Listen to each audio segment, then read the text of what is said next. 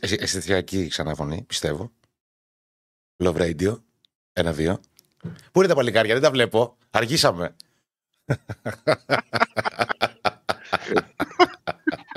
και μία, και μία κάτι γιατί κάπως, κάπως εγώ δεν είμαι καλά εδώ. Love Radio, δεν... είχα κλειστό μικρόφωνο.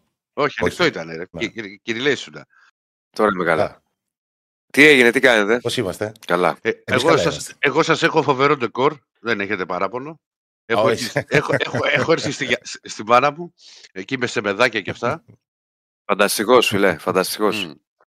Mm. Κάνε λίγο έτσι να δούμε. Βα. Κάνε λίγο έτσι να δούμε. Λίγο, λίγο. Να δούμε λίγο το φόντο. Εσύ γιατί δεν κάνεις κάτι. Εγώ τι να, δεις, τι να δεις πίσω. Τι να δείξει ο άνθρωπος τα τουβλάκια; Τουβλά, τι να, τι να δείξω. Λοιπόν, και το φραπέ του όλα. Μιλάμε, μιλάμε τώρα Σαν να έχει βγει στο παπαδάκι στην καλημέρα ζωή το 94. Είναι ο Ηρακλής. Ο αγανακτισμένο πολίτης που έβγαινε ξέρω, να πει τον πόνο του 94 με το φραπέ με τα σεμεδάκια πίσω. Φανταστικός. Και το, το 94, ξέρεις, έχει και κοινά σημεία. Έκανε και παρόμοια πορεία Ολυμπιακός στην Ευρώπη. Ναι, σωστό, σωστό, σωστό. το 94 γιατί; Ποιον είχαμε παίξει το Δεν θυμάμαι τι έγινε το 94. Εκεί εκείνα τα χρόνια δεν ήταν τα καλά. Εκείνα τα χρόνια είχαμε παίξει στη Σεβίλη και μείναμε έξω. Άστα ναι. τώρα το τι είχε με τη Μαρσέη, πότε ήταν με τη Μαρσέη; Με τη Μαρσέη, άσε με να πάμε στη Μαρσέη. Φερέντς Βάρος με ήταν τότε πρέπει αυτή η εποχή. Φερέντς Βάρος ήταν πιο μετά. 97, 97, 97 ήταν. Τότε παρακολουθούσε ο Άκης τα, τα δρόμενα στον Ολυμπιακό γιατί ήθελε να δει τι κάνει ο Ντούσαν. Σωστό, σωστό. Τι γίνεται. Αλήθεια είναι αυτό. Λοιπόν, να πούμε. Πιο πολύ Ολυμπιακό έβλεπε παρά εκ. Να ξέρεις. Ε, όχι ποτέ. Ε, όχι ποτέ τώρα. Να πούμε καλή. Ε, ποτέ. Να ναι. πούμε. Να πούμε καλησπέρα στον κόσμο. Ε, που μας παρακολουθεί και στα μηνύματα που μου στείλει. Να πούμε ότι κάνετε like στο βίντεο, subscribe στο κανάλι. Να πούμε ότι μαζί μας είναι η BetShop, η χορηγάρα μας. Ε, και να πούμε ότι εντάξει, αίτητη. Mm. Όλοι θέλω να πω, αν κάνουμε μια σούμα, δεν υπήρχε... Ε, εντάξει, του Ολυμπιακού είναι το κακό αποτέλεσμα, έτσι όπως πήγε, αλλά είναι μια βραδιά που δεν έχασε μένα... καμία ελληνική ομάδα. Μπορεί να είναι σαν ήττα του Ολυμπιακού, έτσι όπως πήγε. Κοίτα, άμα το δούμε ψυχρά, θυμάσαι που το έλεγα ε, ότι εσύ είχες, ε, είχες, ε, είχες φύγει από το, την παρέα μας, Διονύση, τα έλεγα με τον Άκη ε, και θα θυμάται ο Άκης που του είχα πει ότι άμα το δούμε ψυχρά, ρε παιδί μου, το χ δεν είναι πήγαινε, πήγαινε πιο πίσω γιατί σκιάζομαι. Πήγαινε πιο πίσω γιατί τρομάζω. Λίγο πιο πίσω, μην έχεις τόσο κοντά, φίλε. Για πες. Ε, ναι, ρε, δηλαδή. Πρωί-πρωί. Για πες. Αδερφέ, είμαι με 3,5 ώρες ύπνο. Όχι, δεν τρομάζω για τη φάτσα σου. Μια χαρά είναι η φάτσα σου. Αλλά πήγαινε πιο πίσω. Μου έρχεσαι εδώ κοντά τώρα. Πήγαινε πιο πίσω. Για πες. Ε, Πώς θα πάω έτσι; Ε, δεν μπορώ. Για πες, για πες, έλεγες. Εμείς σε διέκοψα. Έλεγα ρε παιδί μου ότι άμα το δούμε ψυχρά, έχω και το σκύλωρα, ξέρετε, τον Μπόμπι που δεν με αφήνει εδώ. Έχω ναι. Λοιπόν, ε, και ο Ολυμπιακός με την ισοπαλία έχει το πάνω χέρι όσον αφορά την τρίτη θέση, αλλά έχει μπλέξει πάρα πολύ όσον αφορά το να διεκδικήσει κάτι καλύτερο στον Όμπιλο. Ε, αλλά με την εξέλιξη... Ε, την πρώτη την ξεχνάει νομίζω η Ηρακλή. Είναι πολύ δύσκολο. ναι, με την... Για πρώτος πλέον. Εντάξει, πρέπει να, να πάρει τέσσερις βαθμούς τουλάχιστον με τη West Ham στα δύο επόμενα παιχνίδια. Ε, αλλά, ναι, δεν σου δύσκολο λέω... εγχείρημα. Ναι, δεν σου λέω ότι είναι το πιο εύκολο πράγμα, αλλά ε, το άσχημο είναι, ρε παιδί μου, ότι η εικόνα του ματ. γιατί έτσι που παίζουν όλες οι ομάδες Πέμπτη, δεν μπορεί να δει κανείς κανένα άλλο παιχνίδι. Δεν μπορεί να δει κανένας, ούτε εγώ να δω. Έχω δει τα, μόνο τα highlights από όλα τα μάτια. Ναι. Και δεν περίμενες ποτέ. Αλλά να μην κάνω τώρα μεγάλη ανάλυση, ξέρεις εγώ, γιατί. Ναι, ναι, να τα πούμε μετά για Ολυμπιακό. Δεν, δεν περίμενες ποτέ ότι, ότι αυτό το μάτσα από 0-2 θα γίνει 2-2. Ναι. Όλο στον δρόμο είσαι Διονύση. Πώς γίνεται αυτό το πράγμα με σένα; Τι να κάνω, έχουμε, έχουμε να πάμε τελαβίβρε, φίλε, για να φύγουμε. Έχουμε διαδικασία. Λοιπόν. Πάντως το, το, είπε, το είπε ο Κατσουράνης προχθές, Διονύση, άμα θυμάσαι. Ναι. Που του είχαμε πει ότι είναι πιο απλά τα δεδομένα σε σχέση με την πρώτη αγωνιστική για τις ελληνικές ομάδες. Είναι καλύτερε είναι καλύτερες πιθανότητες για περισσότερες νίκες.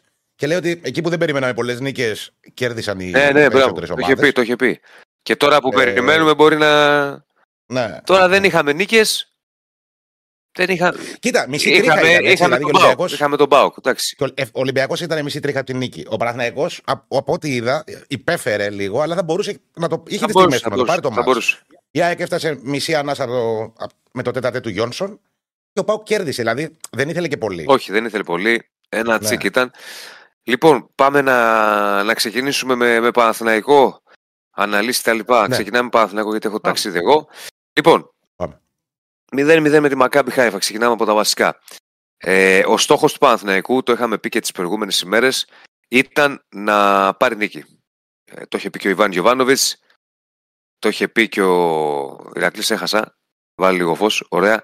Το είχε πει και ο Φώτης Ιωαννίδης που ήταν συνέντευξη τύπου παραμονές του παιχνιδιού του Παναθηναϊκού με τη Μακάμπη, το στόχος ήταν η νίκη. Τώρα, είναι ένα μάτσο στο οποίο ο Παναθηναϊκός στο μεγαλύτερο διάστημα δεν πιάνει καλή απόδοση. Ε, θα το δούμε σε λίγο το heatmap. Βγάλει το και Στέφανα και θα σου πω εγώ πότε να το πετάξεις. Για όταν θα μιλήσουμε για τον Αράου ξεχωριστά. Είναι ένα μάτσο που ο Παναθηναϊκός δεν πιάνει καλή απόδοση στο μεγαλύτερο διάστημα. Μπαίνει μέσα, έχει ένα πρώτο 15 λεπτό στο πρώτο ημίχρονο που δεν είναι καλό.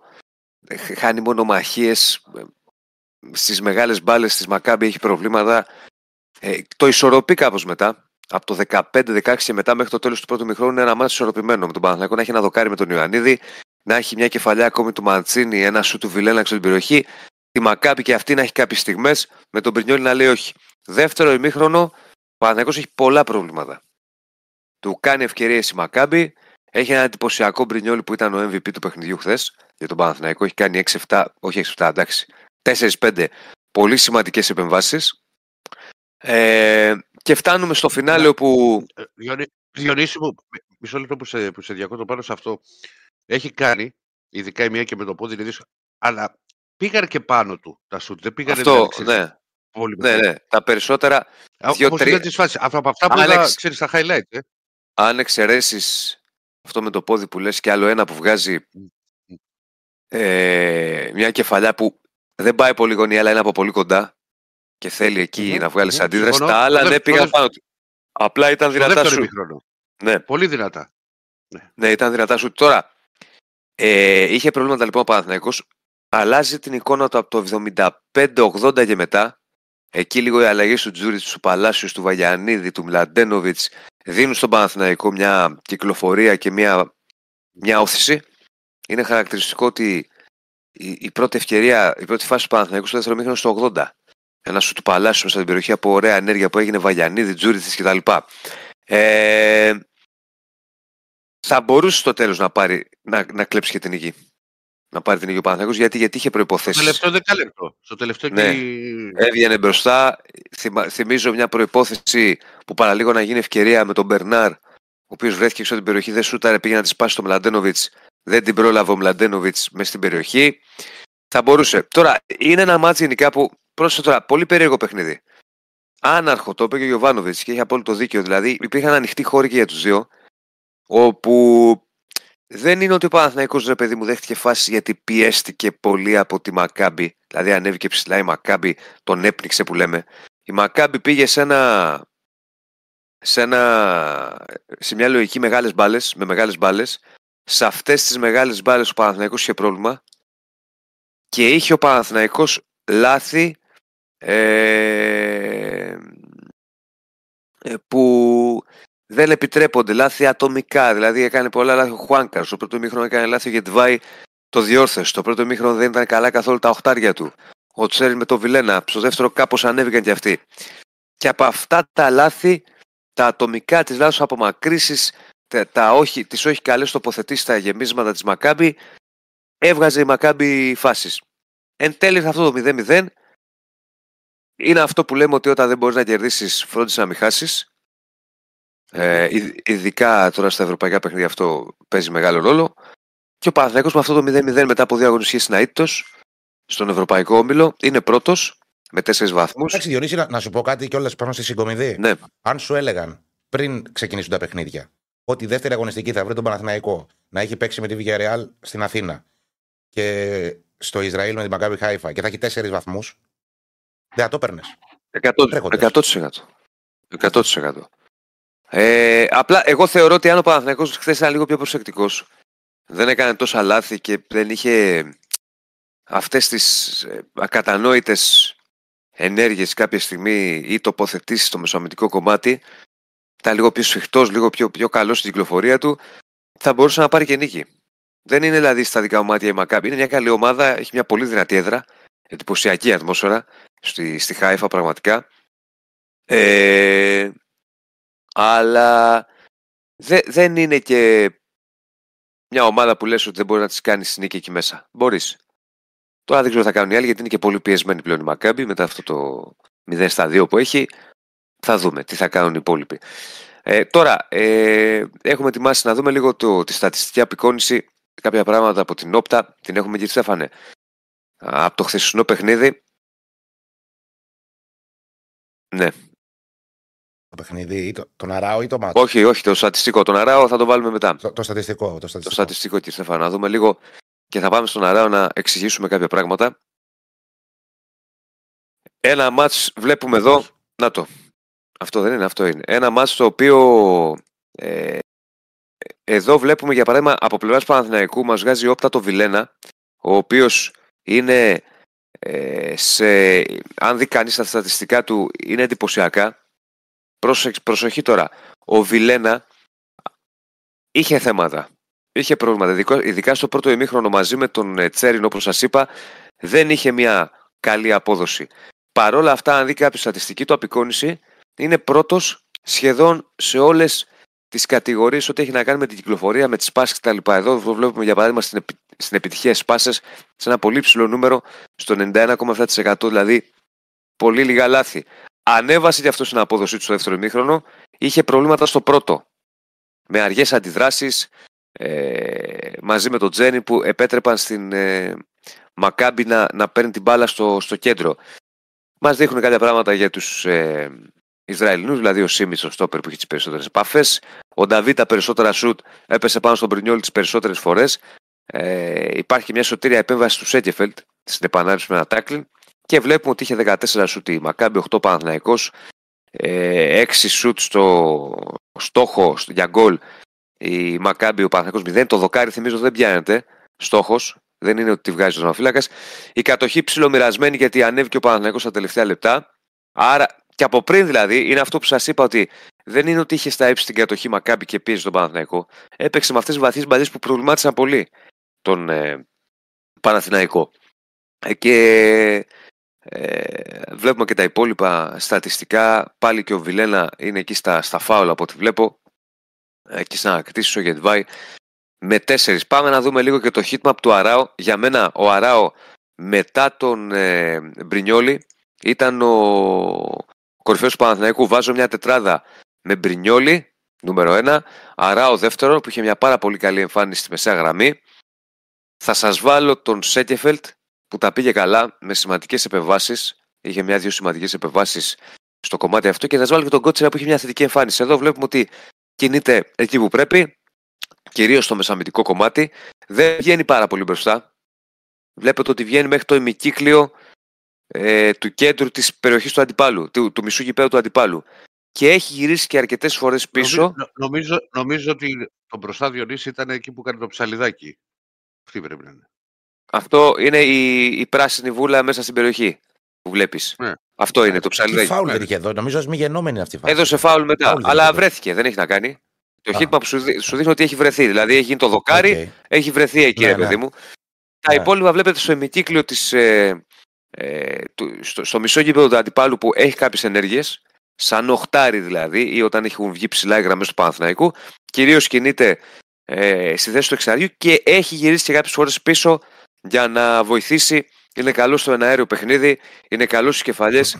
Το έδειξε χθες. Νομίζω ότι είχε άλλη μια πάρα πολύ καλή εμφάνιση ο Αράο ε, για τον Παναθηναϊκό. Τώρα, η επόμενη μέρα. Α, ε, εγώ θεωρώ επίσης ότι έβγαλε κόπος ο Παναθηναϊκός σε κάποιους παίκτες το είδα. Δηλαδή για παράδειγμα ο Χουάνκαρ που από. Για το Χουάνκαρ ήρθαν, αυτό ήθελα να σου πω, ήρθαν πολλά σχόλια. Πολύ κακό. Πολύ κακός ναι. και για μένα έπρεπε να βγει νωρίτερα. Βέβαια θέλω να είμαι απολύτως ειλικρινής, επειδή το συζητούσα και με συναδέλφους. Δεν ξέρω, γιατί μου έκανε εντύπωση που δεν βγήκε νωρίτερα ο Χουάνκαρ, βγήκε πολύ αργά. Ε, δεν ξέρω αν είχε ο Γιωβάνοβιτς και οι συνεργάτες τη μετρήσεις του Μλαντένοβιτς και δεν ήταν για πολλά λεπτά. Δεν, δεν το γνωρίζω αυτό. Μπορεί να παίζει κάτι γιατί μου κάνει εντύπωση εμένα η καθυστερημένη αλλαγή του, ε, του Χουάνκαρ. Δηλαδή, ο Χουάνκαρ χθες ήταν σαν να φώναζε βγάλε με. Είχε πολύ κακή από τι χειρότερε εμφανίσεις. Εγώ στο, στο, λίγο που πρόλαβα να δω, όταν μόλις γύρισα από τη Φιλαδέλφια, ναι. το τελευταίο τέταρτο, ο Μπλαντέροβιτ έχει φαίνεται ότι έχει πολύ μεγάλη εμπιστοσύνη στα πόδια του. Δηλαδή, κερδίζει ο, ο Παναθηναϊκός φάουλ πλάγια θέση και έχει την αίσθηση και ο τρόπος που πάει στην μπάλα και ο τρόπος που πάνε εκεί οι συμπαίχτε του ότι κάτι θα κάνει καλό. Έχει πολύ καλά χτυπήματα. Είναι καλός, επιθετικά είναι καλύτερος από τον Χουάνκαρ. Και ο Χουάνκαρ είναι καλός επιθετικά, αλλά ο Μελαντώνη είναι καλύτερος. Ναι, ναι. Ε, ναι. Απλά δεν είναι τόσο καλό στο αμυντικό κομμάτι και ίσως γι' αυτό έβαλε το Χουάνκαρ. Ε, ο Γιωβάνοβιτς, φαντάζομαι. Ωστόσο δεν, δεν ήταν καλός ο, ο Χουάνκαρ. Είχε ε, θέματα πάρα πολλά ε, και δεν, δεν, δεν, δεν, δεν. Δεν είχε καλή εμφάνιση. Ξαναλέω, εγώ περίμενα θα βγει νωρίτερα. Λοιπόν, ερωτήσεις, τι ερωτήσεις έχουμε, γιατί μου στέλνει ο Κωνσταντίνο ότι έχουμε ερωτήσεις. Ε, για, ένα φίλος λέει για πέναλτι στο σπόρα, δεν νομίζω ότι υπάρχει πέναλτι. Δεν νομίζω. Ε, δεν βλέπω κάποια ερώτηση. Χθες πάλι φώναζε το μάτσα από νωρίς Χουάνκαρ, Μαρτίνη ή όποιος άλλος δεν το έβλεπε Μπλαντένο αλλά στο 87. Ναι, αυτό είπαμε. Αλλά ξαναλέω, επαναλαμβάνω, πρέπει πάντα να ξέρουμε τι μετρήσεις υπάρχουν. Δεν, δεν λέω ότι ισχύει αυτό. Το αφήνω εγώ στην άκρη του μυαλού μου γιατί μου έκανε και εμένα εντύπωση. Ε, λοιπόν, πολλά μηνύματα για Χουάνκαρ. Όντως. Τόσο, κακός, τόσο, τόσο πολύ κακός ήταν. Κακός, κακός. Δηλαδή, κακός. Λάθη από την αρχή. Δεν μπορούσε να διώξει την μπάλα. Ε, δεν είχε καλή, καλή εμφάνιση. Δύο συνεργασίες σωστέ να βγάζαμε, θα είχαμε φύγει με το τρίποδο πάμε παρακάτω. Λίγος, αν ο Παναθηναϊκός ήταν λίγο εκεί που είχε ανεβάσει στροφές από το 75 και μετά ήταν λίγο καλύτερος στην απόφαση, στην τελική απόφαση θα μπορούσε να σκοράρει. Η αλήθεια είναι αυτή. Η αλήθεια είναι αυτή. Για το Γετβάη έρχονται κάποια καλά σχόλια. Ο Γετβάη, ο Γετβάη ξεκίνησε με λάθη. Είχε μια λάθος τοποθέτηση για κεφαλιά. Σε, φαίνονταν εύκολη φάση. Με αποτέλεσμα να κάνει φάση, να κάνει ευκαιρία η Μακάμπη. Είχε και μια συνοήσια στην αρχή με τον Πρινιόλη. Βγαίνω, δεν βγαίνω, πάω, δεν πάω. Ε, αλλά μετά ήταν καλός. Έβγαινε πρώτος στην μπάλα, μπροστά από τον επιθετικό, κοψίματα, δυναμισμό, ήταν καλός. Η αλήθεια είναι αυτή. Ε, ε, ο Γετβάη, ναι, αυτό που είπα για την κεφαλιά που χάνει, ανέβηκε όμως μετά. Για το Σέγεφελ τα είπα. Εντάξει, σε γενικές γραμμές, τα ευρωπαϊκά παιχνίδια ξέρουμε όλοι ότι είναι ιδιαίτερα, είναι διαφορετικά τελείως. Ε, είναι ένας βαθμός καλός για τον Παναθηναϊκό. Σίγουρα αν ο Παναθηναϊκός ήταν καλύτερος και πιο δημιουργικός δεν έκανε αυτά τα λάθη που έκανε χθες και έπαιρνε ένα διπλό, με το διπλό θα ήταν πολύ καλά. Με ένα δύο στα δύο. Αλλά και τώρα να μην ξεχνάμε που ήταν ο Παναθηναϊκός πριν από λίγο διάστημα και που είναι τώρα. Έτσι, να μην τα ξεχνάμε. Δηλαδή, στην κρίση που πέρασε ο Παναθηναϊκός και έχουμε φτάσει στο σήμερα όπου είναι δεύτερο στο πρωτάθλημα, ε, και έχει αίτητο στον Ευρωπαϊκό το όμιλο έπειτα από δύο αγώνες. Με νίκη επί της Villarreal και χ εκτός έδρα με τη Μακάμπι Χάιφα. Είναι αυτό που είπε προηγουμένως και ο Άκης ότι αν σου το έλεγε, αν σου δίνει κάποιος στην αρχή του ομίλου στις πρώτες δύο αγωνιστικές θα έχεις αυτούς τους βαθμούς με νίκη και επί Villarreal και χ στη Χάιφα, θα έλεγε το παίρνω. 100%. Κάτι είπε και ο Γιωβάνοβιτς, αν δεν κάνω λάθος, διόρθωσε με Διονύση μετά το παιχνίδι ότι επιτέλους να έρθει Κυριακή να παίξουμε και το, με τον Ατρόμητο. Για, δηλαδή, σαν να ανυπομονεί να πάει στη διακοπή για να πάρει και μια ανάσα. Ε, είναι κουρασμένη. Το είπε και χθες ότι είναι κουρασμένη. Βγάζει μια κόποση. Τώρα υπάρχει πολλοί κόσμος που δεν τα πιστεύει αυτά. Και λέει, Ελά, μωρέ, κουράζονται οι παίκτες, επαγγελματίες. Αυτά για μένα είναι λίγο. Όπω λέει και μια ψυχή, μπάλα παίζουνε. Μπάλα παίζουνε. Θυμάσαι το Διονύση. Μπάλα παίζουνε. Ναι, το, ναι, το έλεγε χθες. Πρέπει να σε ενημερώσω. Ε, πότε. Ε, ήσουν στην εκπομπή χθες το βραδύ. Ήμουνα, ήμουνα. Το λέει και χθες. Μπράβο. Ε... Εσύ τα πιστόλια, Ηρακλή, ε, όλα. Πιστόλια. Τα, ταξίδευα εγώ, βρε. Τι ώρα, τι ώρα έφτασες, φίλε μου; Φτάσαμε 3 και 10 και 4. Μέχρι να πάρω το αμάξι. Να πάω ένα φίλο στο σπίτι του, να γυρίσω, να κάνω ένα μπάνιο. Έχω κοιμηθεί 6. Ε, βάλτε, βάλτε λίγο μπουζουκάκι από πίσω να παίζει λίγο. Μιλάει ο Νίκος Σαθόπουλος. ναι, ναι. Μπουζουκάκι. ε... Ναι, Ηρακλή, τι άλλο, τι άλλο δύσκολο πέρασες χθε. Δεν πέρασα δύσκολο, ρε φίλε. Εντάξει, το αποτέλεσμα ήταν άσχημο. Πέρα από τον, ε, πέρα από τον Ηρακλή που πέρασε δύσκολα και έχει και κόποση, έλεγα λοιπόν ότι κόποση βγάζουν παίκτες. Νιστάζω, Διονύση, Μη... νιστάζω. Ναι, κόποση βγάζουν. Ήθελα να το δέσω. Κόπος βγάζουν ναι. οι παίκτες. Δεν είναι δηλαδή. Μην μπαίνουμε σε μια καφενεία λογική ότι είναι επαγγελματίες, συναθλητέ και ναι. δεν κουράζονται. Θα βγάλουν και κούραση. Τώρα είναι συνεχόμενα τα παιχνίδια, είναι λογικό. Ε, σίγουρα θέλουν να ανάσει οι ομάδες. Ε, υπάρχει ένα μάτσα ακόμη και για τον Παναθηναϊκό και για την ΑΕΚ. Να ξεκουραστούν μετά και να δουν τη συνέχεια. Πάντως, για να το κλείσω εν ολίγης, ναι, όλοι θα θέλαμε καλύτερη εμφάνιση από τον Παναθηναϊκό.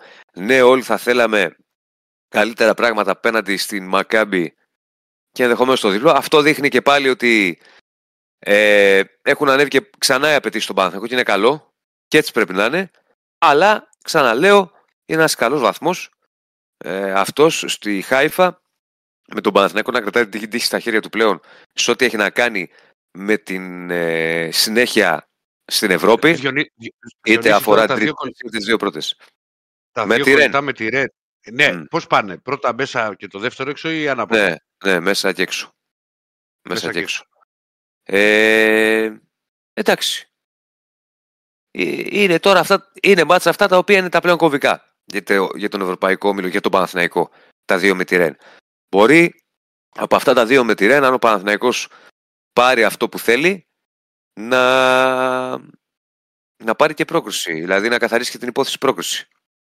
Έτσι. Είναι κομβικά. Θα δούμε τι θα γίνει. Εντάξει, ε, ξαναλέω, ε, φαντάζομαι αν και ο κόσμος του Παναθηναϊκού το πιστεύει αυτό, ε, συμφωνεί με αυτό που λέω, ότι... Ε, με, με, τι; Εγώ το έχω το πρόβλημα ή ο Διονύσης. Με βλέπετε; Ποιο θέμα; Όχι. Εγώ μια χαρά. Κύρα, εσύ το έχεις το πρόβλημα.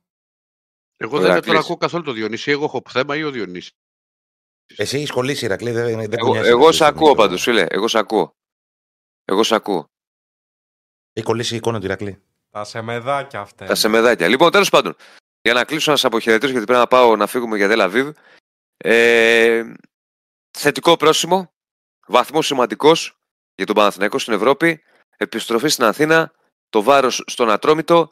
Τα μάτια με τη Ρεν αργούν να έρθουν, αλλά όταν θα έρθουν είναι μάτια τα οποία είναι πλέον κομβικά, ε, τα πλέον κομβικά από εδώ και στο εξής για την ε, υπόθεση πρόκριση και την ευρωπαϊκή συνέχεια του Παναθηναϊκού. Και τα υπόλοιπα θα τα δούμε. Like στο βίντεο, subscribe στο κανάλι, θα το πω πριν φύγω. Εντάξει. Το νου σας... Τι ώρα πετάτε Διονύση; Έξι ώρα. Απλά πρέπει να πάμε Τελαβίβ γιατί είναι δυο, μια μισή ώρα με δύο ανάλογα εκεί Καλή επιστροφή. Την κίνηση σας συναντήσει από εδώ που είμαστε χάιφ. Ε, να είστε καλά, να είστε καλά. Θα τα πούμε, κύριε, θα τα πούμε. Καλό Σαββατοκύριακο, να είμαστε καλά.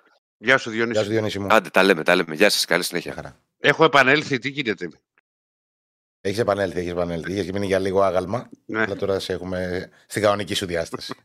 Πού πάμε τώρα, λέει ο Ηρακλής για τον Ολυμπιακό; Τι θέλετε να Για πες μας, Ηρακλή, τα προβλήματα της χθεσινή ημέρας, να πούμε τι έγινε. Πώς έγινε αυτό; Ε, Άκη, άσε τώρα. Ε, κάτσε ρε φίλε, είναι πρόβλημα, δεν, δεν το λέω ηρωνικά. Αλήθεια, 0-2 λοιπόν, κέρδιζε. Λοιπόν, κοίτα, κοίτα. Είναι Ολυμπιακός, δεν είναι. Θα, θα σου πω, πω έπαιζε μια ομάδα που δεν έχει ούτε εμπειρία στην Ευρώπη, ούτε μέταλλα. Πα είδα πώ το λέω. Θα, θα, σου πω, θα σου πω. Θα σου πω, θα σου πω. Δηλαδή, ένα... στη, ρώτησα στη Φιλανδία σε μια φάση, λέω πόσο είναι Ολυμπιακός, 0-2. Εντάξει, το καθάρισε, λέω. δεν υπάρχει περίπτωση. Μετά μου λένε 2-2. Και να έβλεπες το ματ και να έβλεπες το, το παιχνίδι, ε, πάλι θα έλεγε στο τέλος τι στο διάλογο έγινε και αυτό το μάτσα έχει γίνει 2-2. Έχουμε και λέμε. Να σου, πω, να σου πω, να τα πάρουμε λίγο με τη σειρά. Ο Ολυμπιακός έχει μπει στο μάτς όπως μπαίνει με την καλή κυκλοφορία, με πολύ γρήγορες πάσες, με, ε, με, το, με το, να ψάχνει τον τρόπο με τον οποίο θα απειλήσει. Πετυχαίνει στο 13 ένα α, καταπληκτικό γκολ για μένα σε δημιουργία αλλά και σε εκτέλεση γιατί είναι δύσκολη η κεφαλιά του Μασούρα. Ευκάζει μια σαραντάρα διαγώνια παλιά ο, ε, ο Φορτούνης κάνει φοβερό κατέβασμα από τον τη σέντρα με τη μία και κεφαλιά στην κίνηση ο Μασούρας σημαδεύει τη γωνία και κάνει το, το 0-1. Ένα μάτι το οποίο δεν δέχεται την παραμικρή απειλή από τους Σέρβους παρά μόνο στο 30 προηγουμένως από ένα λάθος γύρισμα του Ντόι σε συνεννόηση με τον Πασχαλάκη όταν προσπάθησαν να σπάσουν το, το pressing των Σέρβων το οποίο το πρόλαβε την, ε, την μπάλα ο Πασχαλάκης και ένα σουτ στο 30 από, από καλή θέση. Δεν ήταν, ήταν δυνατό σουτ, αλλά ήταν άστοχο. Ο Ολυμπιακός συνέχισε στο ίδιο στυλ και, στο ίδιο, και στο, με τον ίδιο αριθμό και στο δεύτερο ημίχρονο πετυχαίνει γκολ με το Ποντένσε, ο οποίος είναι πάρα πολύ κομβικός στο, στο 56, κάνει το 0-2 και όλοι πιστέψαμε, ξέρεις ότι το μάτι τελείωσε. Όπως είπες και εσύ, που ρώτησες πόσο είναι ο Ολυμπιακός και ακούς 0-2. Ε, Ε, ήταν, ναι. ήταν, και, η εικόνα- και ήταν και η εικόνα του μάτς. Να ξέρεις τέτοια που δεν περίμενες ποτέ ότι, θα, ότι το μάτς θα στραβώσει σε τέτοιο βαθμό. Ε, κοίτα να δεις πώς θα, πώς θα φέρει τύχη στο 62 ο Διέγκο Μαρτίνεθ κάνει δύο αλλαγές. Βγαίνει ο Ποντένης, ο οποίος και έπρεπε να πάρει και ανάσες, είχε δεχτεί και ένα χτύπημα α, μερικά λεπ- μετά τον γκολ με- σε, σε μια άλλη φάση. Είχε μπει μέσα το ιατρικό team. Σε ποιο λεπτό έγιναν αλλαγές, Ηρακλή; Στο 62ο. Λοιπόν, Εντάξει. Νορμάλ. ναι, αλλά βγάζει, βγαίνει ο Ποντένης, βγαίνει και ο Μπασούρας και μπαίνει ο Γιώβετιτς και ο Σολμπάκεν. Και στο 63, στο 63 ε, που λες Άκη μου, γίνεται το 1-2. Δηλαδή, ε, άμα, άμα δεις τα, τα highlights οτιδήποτε, θα δεις ότι δείχνει πάνω τις αλλαγές και μπαίνει γκολ. Ναι, αλλά δεν μπορεί να χρεωθεί ο προπονητής Όχι, γιατί έκανες όχι, τις άλλο- αλλαγές. άλλος σας Μια πω. χαρά ήταν οι αλλαγές. Δεν διαφο... Ναι. Κοίτα, για μένα, επειδή ο Μαρτίνεθ έχει ένα συγκεκριμένο πλάνο το οποίο το, το υπηρετεί πιστά και εγώ είμαι υπέρ του και, και μαζί του απλά επειδή μιλάμε για ευρωπαϊκό μάτς ε, στο οποίο θέλεις τη νίκη ε, και με το σκορ στο 0-2 και με την εικόνα του μάτς να μου πεις ε, ήταν και η εικόνα Ε, του ρε, μάτς Ηρακλή, έτσι. έχει καθαρίσει το παιχνίδι, σου λέει, και θα τους δώσω μια ανάσα. Πες μου Όχι, συνέχεια. άλλο, άλλο θέλω να σου Λογική πω. είναι η Α- σκέψη. άλλο βρε θέλω να σου πω. Ότι γιατί να παίξει με LKB και Γιώβετιτς μαζί, με δύο επιθετικούς εκείνη τη στιγμή. Μπορούσε, ρε παιδί μου, να κάνει κάτι διαφορετικό. Έτσι το βλέπω εγώ τώρα και μιλάω εκ του αποτελέσματος. Δεν κρύγιαξα δηλαδή όταν μπήκε ο Γιώβετιτς και όταν μπήκε και ο Σολμπάκεν. Ναι, ναι. Λοιπόν, στο 63 στραβώνει το μάτς, γίνεται το, ένα- γίνεται το 1-2. Και πάμε στο 71, στη, στην αποβολή του Ντόι, η Ο οποία Ηρακλής βγαίνει live από το σπίτι του Πόποτα, λέει το άλλο. Για πες. Άσε με ρε, τα- από το σπίτι της μάνας μου βγαίνω, γιατί πρέπει να έρθω να τη δω. λοιπόν, και, φτάνουμε, και, και φτάνουμε στο 71, όπου δεν ξέρω αν την έχει δει τη φάση εκεί. Ε, θα σου πω ότι α, δίνει κόκκινη. Υπάρχει μαρκάρισμα του Ντόι πάνω στο Γιωβάνοβιτς, ο οποίος φεύγει, του φεύγει στην πλάτη, αλλά είναι, πολύ, είναι και από πλάτη, είναι και κοντά του ο Ρέτσος.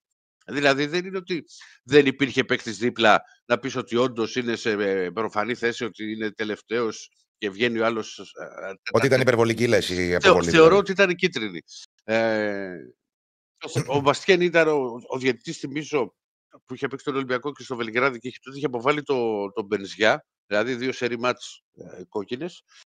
Και ε, α, γίνεται η- η αποβολή, μπαίνει ο Ολυμπιακός με 10 παίχτες, που από τον Ολυμπιακό του ζητούσαν ξέρεις, να πάει στο ΒΑΡ να το δει, ότι, γιατί ήταν βέβαιο, γιατί ε, το ξέρεις και εσύ Άκη μου και σε όλες οι ομάδες, οι άνθρωποι στον πάγκο βλέπουν το παιχνίδι κανονικά. Υπάρχουν σε, σε τάμπλετ που βλέπουν το μπάτσι. Ναι, ναι. Από την ανάλυση από πάνω Ναι. με το σκάουτινγκ. Ναι, ναι, ναι, ναι, δεν υπάρχει περίπτωση. Ε, όλοι το, το, το κάνουν πλέον και δεν- πο- πόσες φορές θα έχει δει ο κόσμος που λέει ότι α, και ρώτησε ο προπονητής του συνεργάτης του αν ήταν πέναλτι, αν ήταν offside, αν ήταν Μμ. το ένα. Πολλές φορές γιατί έχουν Ναι. και το βλέπουν πια το μάτσο. δεν είναι όπως παλιά που πέρανε τηλέφωνα. Ξέρεις ότι όπου το βλέπα στη τηλεόραση, τα, τα σου λέω δεκαετίε πίσω. Ε, μένει ο Ολυμπιακός με 10, εκεί και εκεί αντιδρά ο Μαρτίνεθ. Δηλαδή, α, βάζει τον Μπορόζο και βγάζει τον Ελκαμπή για να μείνει μόνο με τον Γιώβετζης μπροστά, γιατί χρειαζόταν οπωσδήποτε στόπερ. Βάζει και τον Αλεξανδρόπουλο στη θέση του Φορτούνη για να έχει περισσότερα τρεξίματα. Και στο 1-2 ο Ολυμπιακός είχε μία μισή ε, ευκαιρία. Έχει μία καλή με τον, ε, με τον Γιώβετιτς από αριστερά που κάνει το σούτ, αλλά κάνει ένα πολύ καλό τάκλινγκ το στόπερ της ε, Μάρτσκα Τόπολα και δεν, θα, και δεν μάθαμε ποτέ πού θα κατέληγε η μπάλα από το σούτ του, ε, του έμπειρου επιθετικού και έκανε και ένα ακόμα μακρινό ε, που το οποίο πέρασε πάνω από το δοκάρι. Και φτάνουμε στο 90 σε μια φάση, γιατί όταν στραβώνει ένα μάτς θα στραβώσει για τα, για τα καλά και στο 90 γίνεται το 2-2. Το γήπεδο φαινόταν ότι ήταν offside. Στο replay φάνηκε ότι τον καλύπτει ο Ροντινέη. Κάνανε ανάποδη κίνηση. Εκείνη τη στιγμή προσπαθούσε να βγει ο Ροντινέη για να μην, α, για να μην καλύψει τον α, παίχτη. Τον, ο Πάντοβιτς ήταν που είχε μπει η αλλαγή. Έγινε το 2-2. Και, εντάξει, το- και δεν, σε, δεν σε κρύβω άκη μου και δεν κρύβω και στους φίλους που μας βλέπουν ότι όταν ένα μάτσο έχει στραβώσει τόσο πολύ, φοβήθηκα ότι στα τελευταία 3-4 λεπτά ότι μπορεί να γίνει και 3-2. Και να κοιταζόμαστε λες και είδαμε εξωγήινους. Δεν είναι... ε, Κάπου... Εγώ, κάπου... το, το έχω πάρει δύο-τρεις φορές εγώ αυτό το, Ναι. αυτή την αναδρογή, αυτό το comeback να γίνεται ο αντίπαλος Λίβερπουλ. Μα το θέμα- Καταλαβαίνεις, το- υπάρχει τεχνογνωσία. Άκη, το θέμα στο, στο παιχνίδι του Ολυμπιακού είναι ότι δεν είχε ρε παιδί μου η Τόπολα ένα δεκάλεπτο στο πρώτο ημίχρονο, ένα τέταρτο ή πέντε λεπτά που να σου δείχνει ότι ήταν μια ομάδα που θα βάλει δύσκολα στον Ολυμπιακό. Ο Ολυμπιακός ήταν αρκετά καλός με την κυκλοφορία της μπάλας όπως ήθελε, της, α, με τη μία οι πάσες. Υπήρχε οι τρομερές συνεργασίες του Φορτούνη με τον Ποντέλη. Ο Φορτούνης ήταν πάρα πολύ ορεξάτο, ειδικά στο πρώτο ημίχρονο. Έβγαινε όπως ήθελε ο Μαρτίνε. Είναι χαρακτηριστικό γιατί ήμασταν κοντά στον πάγκο τα δημοσιογραφικά στο, στο κουκλόσπιτο της Μπάρτ Κατόπολα, γιατί είναι ένα πολύ ωραίο γηπεδάκι, λέει 4.500 θέσεων. Είναι, έχει κάνει ένα πρόγραμμα η κυβέρνηση της Σερβίας. Ωραίο ήταν, ε, καινούριο γήπεδο τώρα. Ναι, ναι έχει, κάνει ένα, πω, έχει κάνει ένα πρόγραμμα η κυβέρνηση της της Σερβίας ε, και έχουν χτιστεί 7-8 γηπεδάκια στην επαρχία τέτοια πράγματα, ε, σε τέτοιο στυλ. Το μεγαλύτερο ήταν αυτό που έπαιξε ο Ολυμπιακός με την Τσουκαρίσκη στο Λέσκοβατς. Ήταν 8.000 ναι. θέσεων. Λοιπόν, καταλαβαίνεις. Ε, δεν σου έδειχνε ρε παιδί μου αυτή η ομάδα ότι κάτι θα κάνει και ε, θα γυρίσει, θα γυρίσει το παιχνίδι από, από 0-2, τώρα θα γίνει 2-2.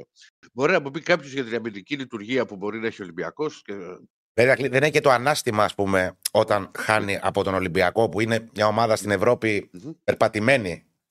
Δεν έχει το ανάστημα τώρα αυτή η ομάδα να σου. Είναι λογικό δηλαδή αυτό που λες, αυτό θέλω να πω. Ναι. Δεν να περιμένεις ότι θα σου, σου γυρίσει το 0-2. Ρε παιδί μου. Μάτσα δεν έπαιζε ρε παιδί μου με τον Ερυθρό Αστέρα. Καταλαβέ. Ναι, μάτσα στραβώσει. Βέβαια, είναι, είναι μια ομάδα ναι. η οποία έχει μπει ανάμεσα στους δύο. Και, και γενικά είχε, είχε και παίχτες που μου έκαναν εντύπωση. Δηλαδή, μου έκανε εντύπωση ο,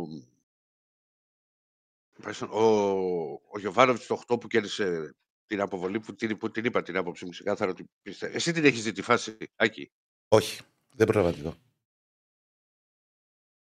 Τι έγινε, έπεσε πάλι; Μ' ακούς; Τώρα σ' ακούω. Ναι. Δεν την έχω δει καλά τη φάση. Την είδα λίγο βιαστικά. Δεν πρόλαβα να τη δω καλά, να σου πω την αλήθεια. Ναι. Ε, ε, ε, άκουσα περισσότερο για τη φάση από σένα. Δεν έχω ωραία, ωραία, ωραία. καθαρή εικόνα. Λοιπόν, ναι. ε, και γίνονται, θα σου στραβώσει ένα μάτς, αλλά δεν φαινόταν με τίποτα. Δεν μπορώ να το χορέψω, αλήθεια σου λέω. Το πώς έγινε αυτό το ναι. μάτς. Ε, 2-2. Πάντως, Ρακλή, να σου πω κάτι. Αυτό, θα σου πω αυτό που έλεγα πριν στο Διονύση. Ναι. Αν πριν ξεκινούσε ο Όμιλος του έλεγε κάποιος ότι ο Ολυμπιακός με ένα παιχνίδι στο Καραϊσκάκι και ένα στη Σερβία θα είχε ένα βαθμό. Δεν, δεν είναι καλός. Ότι, δεν, δεν, σε αντίθεση δηλαδή με αυτό που θα έλεγε ο Παναθηναϊκός. Δεν είναι, αλλά δεν είναι καλή συγκομιδή. Δεν είναι καλή συγκομιδή. Ε, ναι. Το κάναμε χθες αυτή την κουβεντάκι που σου είπα ότι άμα το δούμε πολύ κοινικά και η ισοπαλία δεν είναι τραγικό αποτέλεσμα. Είτε ήταν τραγικό αποτέλεσμα. Θα ήταν. Ναι. Στο θέμα που το είπα πριν και μου είπε ότι υπάρχει το πρέπει. Και σου λέω φυσικά και υπάρχει το πρέπει. Και ο Ολυμπιακός κέρδισε το μάτς. Το, το κέρδι, δηλαδή, το σκεφτόμουν στο αεροπλάνο τη της επιστροφής με την ομάδα. Το σκεφτόμουν, ξέρεις, ε, που μίλησα από και το Βάγιο και πριν και λέω, έκατσα και ξανά και τα στιγμιότυπα. Λέω, έχω χάσει κάτι. Δεν ήταν το μάτς για να γίνει 2-2. Απλά υπάρχουν αυτά τα, να το πω, κολοπέχνιδα που έτσι και σου στραβώσουν μπορεί να σε πάρει πολύ από κάτω. Και έτσι έγινε. Ναι. Απλά ο Ολυμπιακός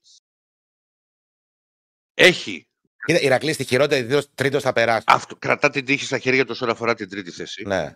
Ε, ε, που είναι, δεν είναι. Ε, εντάξει, δεν είναι το ιδανικό, αλλά. Δεν σου είπα ότι είναι η Ευρωπαϊκή συνέχεια σίγουρα ο Ολυμπιακό. Δεν πρέπει να κάνει σοβαρή αυτοκτονία ναι, για να μην έχει η Ευρωπαϊκή Δεν σου είπα ότι είναι το ιδανικό.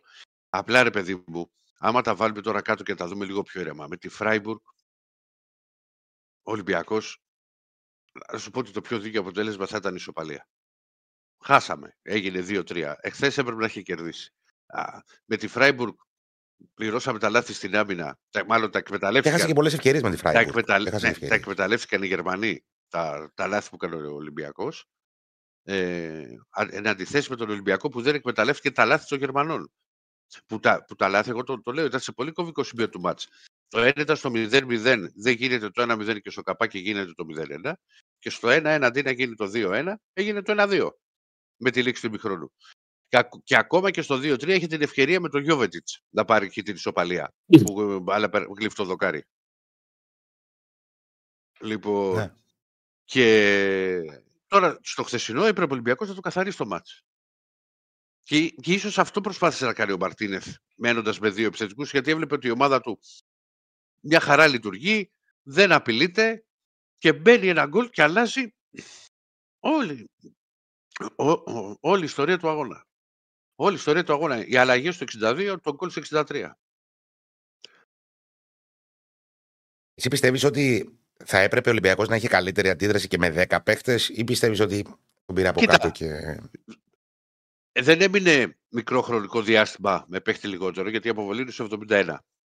Δηλαδή, μαζί με τις καθυστερήσεις έπαιξε 22 λεπτά. Δεν μπορώ να σου πω, ξέρεις, ότι δεν είχε ε, καλή εικόνα Ολυμπιακός για τα δεδομένα, γιατί έβγαλε και φάσεις και γενικά δεν σφυρίζανε τα δοκάρια από τους Σέρβους.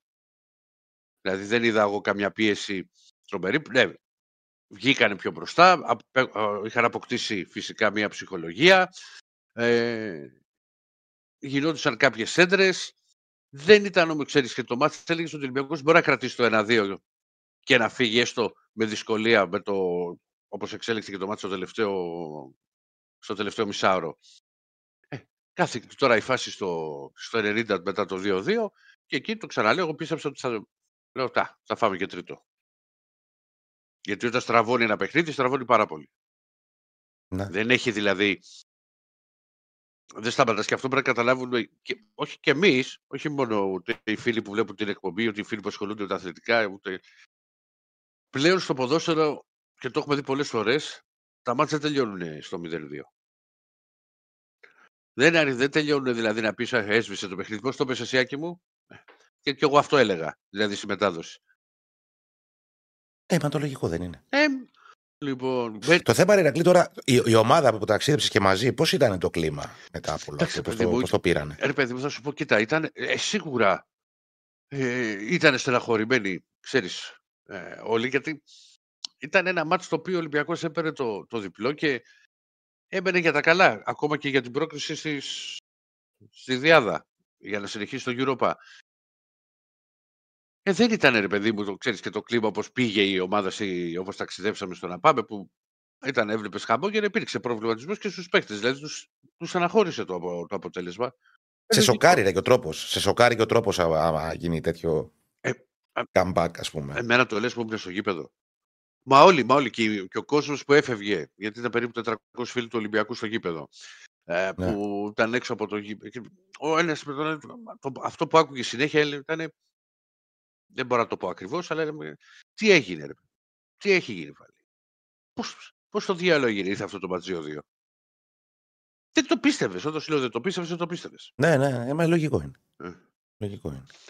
Λοιπόν, έχει ερωτησούλες τίποτα που λένε ε, με δύο χαφ λέει Φορτούνη Καμάρα και δεν το βγάζουμε με δύο χαφ. Ε, στο φίλο το, το Γιώργο που για το, και για το Σκάρπα ότι έχει εξαφανιστεί. Είχε πει ένα θεματάκι ο Σκάρπα. δεν ναι, είναι, ναι, δεν είναι, ξέρεις κάτι, ε, ότι δεν πάνε το Σκάρπα. Δηλαδή μην το, μην το, μην το βλέπετε έτσι, ρε παιδιά, συνέχεια. Γίνονται μετρήσεις στις ομάδες για τα πάντα. Ηρακλή, για, το, για τα center back υπάρχουν πολλά μηνύματα. Ναι, λογικό. Λογικό ότι θα μπορεί να χρειαζόταν. Κάποιοι κάτι... θεωρούν ότι δεν είναι του επίπεδου του Ολυμπιακού τα center back. Άλλοι... Λοιπόν, Γενικά παιδιά... υπάρχει μια γκρίνια, ας πούμε. Ναι, μέχρι πρώτη δεν υπήρχε γκρίνια. Γκρίνια υπήρχε και το ευρωπαϊκό μάτσο με την πελάθος πάσα του, του Φρέιρε, κυρίως το πέναλτι που έκανε ο Ρέτσο και, και το χθεσινό που γύρισε το παιχνίδι α, από 0-2 σε 2-2. Η αλήθεια είναι ότι δεν έχει χάσει και λίγα πράγματα στην Ευρώπη Ολυμπιακός από τα center back του. Δηλαδή σε ένα παιχνίδι στην πρώτη που ήταν καλός. Είναι δύο παιχνίδια όμως που έπαιξε η Ηρακλή. Είναι δύο παιχνίδια. Δηλαδή ο Ολυμπιακός θα μπορούσε να έχει καλύτερη αποτελεσματικότητα. Χθες θα μπορούσε να κερδίσει. Ολυμπια... Και στο πρώτο παιχνίδι πάλι θα μπορούσε να κερδίσει. Ο Ολυμπιακός και να μην μπορούσε να κερδίσει όπως είπε, θα μπορούσε να έχει φάει ισοπαλία με τη Φράιμπουργκ. Δηλαδή θα ήταν και το πιο δίκαιο ναι. αποτέλεσμα. Άμα βάλουμε ναι. κάτω και τα λάθη τα οποία έχουν κάνει δύο ομάδες, πώς εξελίχθηκε το παιχνίδι. Εχθές είχε τη νίκη στα χέρια του και την πέταξε. Ξεκάθαρα ναι. πράγματα. Τώρα θα γίνει πάλι κουβέντα ότι θέλουμε το στο ηγέτη και το στο ηγέτη και το στο ηγέτη. Και όπως έχω πει πάρα πολλές φορές, ο Ολυμπιακός στην ιστορία του, λίγοι είναι οι παίχτες οι οποίοι στο κέντρο της άμυνας σημάδεψαν και έμειναν και τους σημάδε ο κόσμος. Ξεκάθαρα. Ε, δεν είναι το θέμα ότι ο Ολυμπιακός δεν ήθελε να αποκτήσει ε, έναν ακόμα center back, ένα ακόμα αμυντικό. Πήρε μάλιστα και τον Πιανκόν, ο οποίος έπαιξε με τη Β' ομάδα α, για να μπορέσει να δώσει κάποιες λύσεις για το ελληνικό πρωτάθλημα, γιατί δεν έχει δηλωθεί στην Ευρώπη. Έλειπε ο Φρέιρε, που θα ήταν ε, ο βασικός ε, αμυντικός. Δεν ήταν καλά ο Ντόι χθες. Φάνηκε δηλαδή και σε κάποιες πάσες και, και στη φάση της αποβολής, άμα δείτε καλά, χάνει τον βηματισμό του στην αρχή και γι' αυτό χάνει τον παίχτη.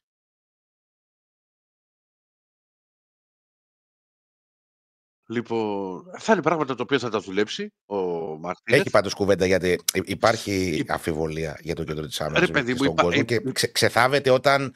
Όταν ε, έρχεται ένα έχει ένα αρνητικό αποτέλεσμα Ολυμπιακός ή όταν γίνει ένα λάθος. Ναι, ναι, ναι. ναι, ναι. ναι. Όπως γίνεται παντού, έτσι. Δεν είναι ότι είναι κάτι πρωτοφανές. Καλά, έτσι γίνεται πάντα. Δηλαδή, ε, θα τα πούμε στην πορεία. Ότι. Α, γιατί κάτι μου, μου στείλατε εδώ και στο κινητό. Δεν τα προλαβαίνω. Ε, ο Ολυμπιακός, αν μου έλεγες στο 0-2 ότι βλέπεις, θα σου έλεγα θα, βάλει, θα μπει και ένα τρίτο κάποια στιγμή στο μάτι και θα λήξει 0-3 το μάτι. Ε, έγινε το ακριβώς, το ακριβώς ε, αντίθετο. Τώρα, θα πρέπει να δουλέψει ο Μαρτίνεθ. Συμφωνώ πολύ στο, στο ανασταλτικό κομμάτι και στον τρόπο με τον οποίο θα μπορεί να υπάρχουν επιστροφές και να μην δημιουργούνται φάσεις στο κέντρο της άμυνας και να απειλείται, και όχι μόνο στο κέντρο της άμυνας, και να απειλείται ε, ο Ολυμπιακός, γιατί ακολουθείς, θα τα πούμε τις επόμενες μέρες, αναλυτικά, ένα πάρα μα πάρα πολύ δύσκολο πρόγραμμα. Με ντέρμπι με τον Παναθηναϊκό. Τι έχει μετά; Ο Ολυμπιακός έχει μια εξάδα αγώνων, στην οποία είναι δύο ντέρμπι στο Καρεσκάκι με Παναθηναϊκό και ΠΑΟΚ, δύο εκτός έδρας μάτς με, στο Ηράκλειο και Τρίπολη και μέσα σε αυτά πρόσθεσε και τα δύο παιχνίδια με τη West Ham εντός και εκτός. Εντάξει, το καλό είναι ότι έχει, για τον Ολυμπιακό είναι ότι έχει τα δύο μάτς, τα ντέρμπι στο Καραϊσκάκι.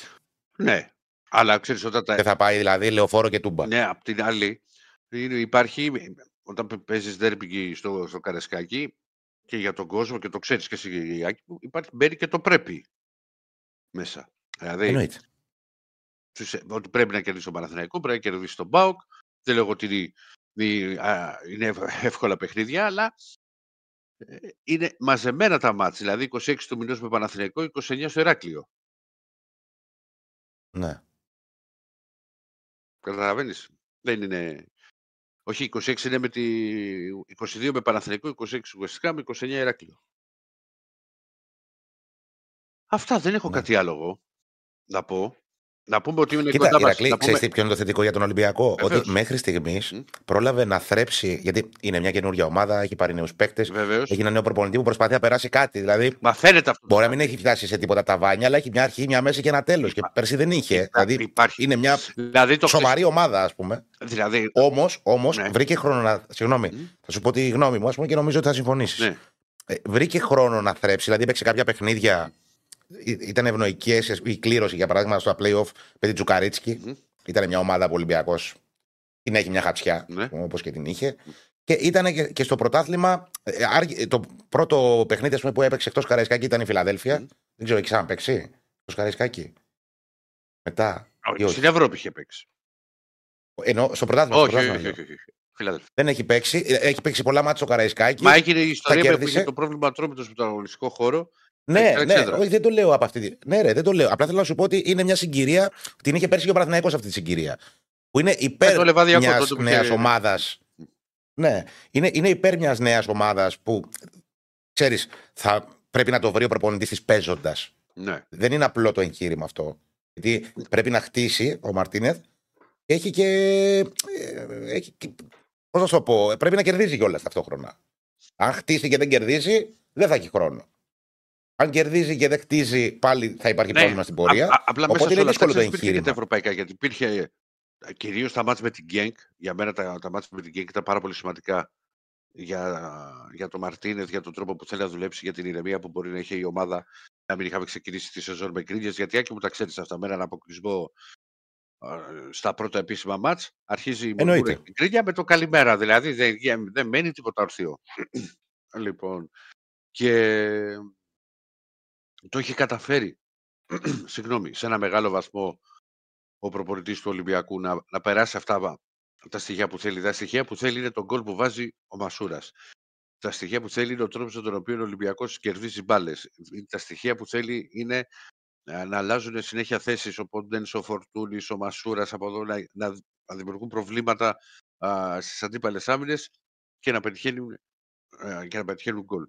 Παίζει με το build-up, μπορεί να χτυπήσει και με το transition, τα, αλλά όλα αυτά μαζί δεν μπορεί να γίνουν και σε δύο μήνες. Ε; Δεν γίνονται. Να τα τελειοποιήσει μια ομάδα. Ναι. Το Πολ ποιο είναι, ρε παιδιά, γιατί δεν βλέπω το Πολ. Ποια ομάδα έπαιξε την καλύτερη μπάλα; Αυτό είναι το Πολ. Σε... Πού το βλέπει ο τύπος και δεν βλέπω εγώ; Σε σύνολο 970 ψήφων το κοινό μας έχει επιλέξει κατά 45% ότι την καλύτερη μπάλα την έπαιξε η ΑΕΚ χθες. Μετά με 42% ο ΠΑΟΚ. Ακολουθεί ο Ολυμπιακός με 8% και ο Παναθηναϊκός με 5%. Έχουμε ένα κοινό που ξέρει ποδόσφαιρο και αντιλαμβάνεται τα πράγματα στη σωστή τους διάσταση. Σχεδόν standing ovation στο κοινό μας. Σήκω. Πού πάμε τώρα; Τελειώσαμε Ολυμπιακό Ηρακλή, έχουμε τίποτα άλλο. δεν έχω κάτι άλλο. Okay. Εντάξει, μου λέει είναι ο τώρα.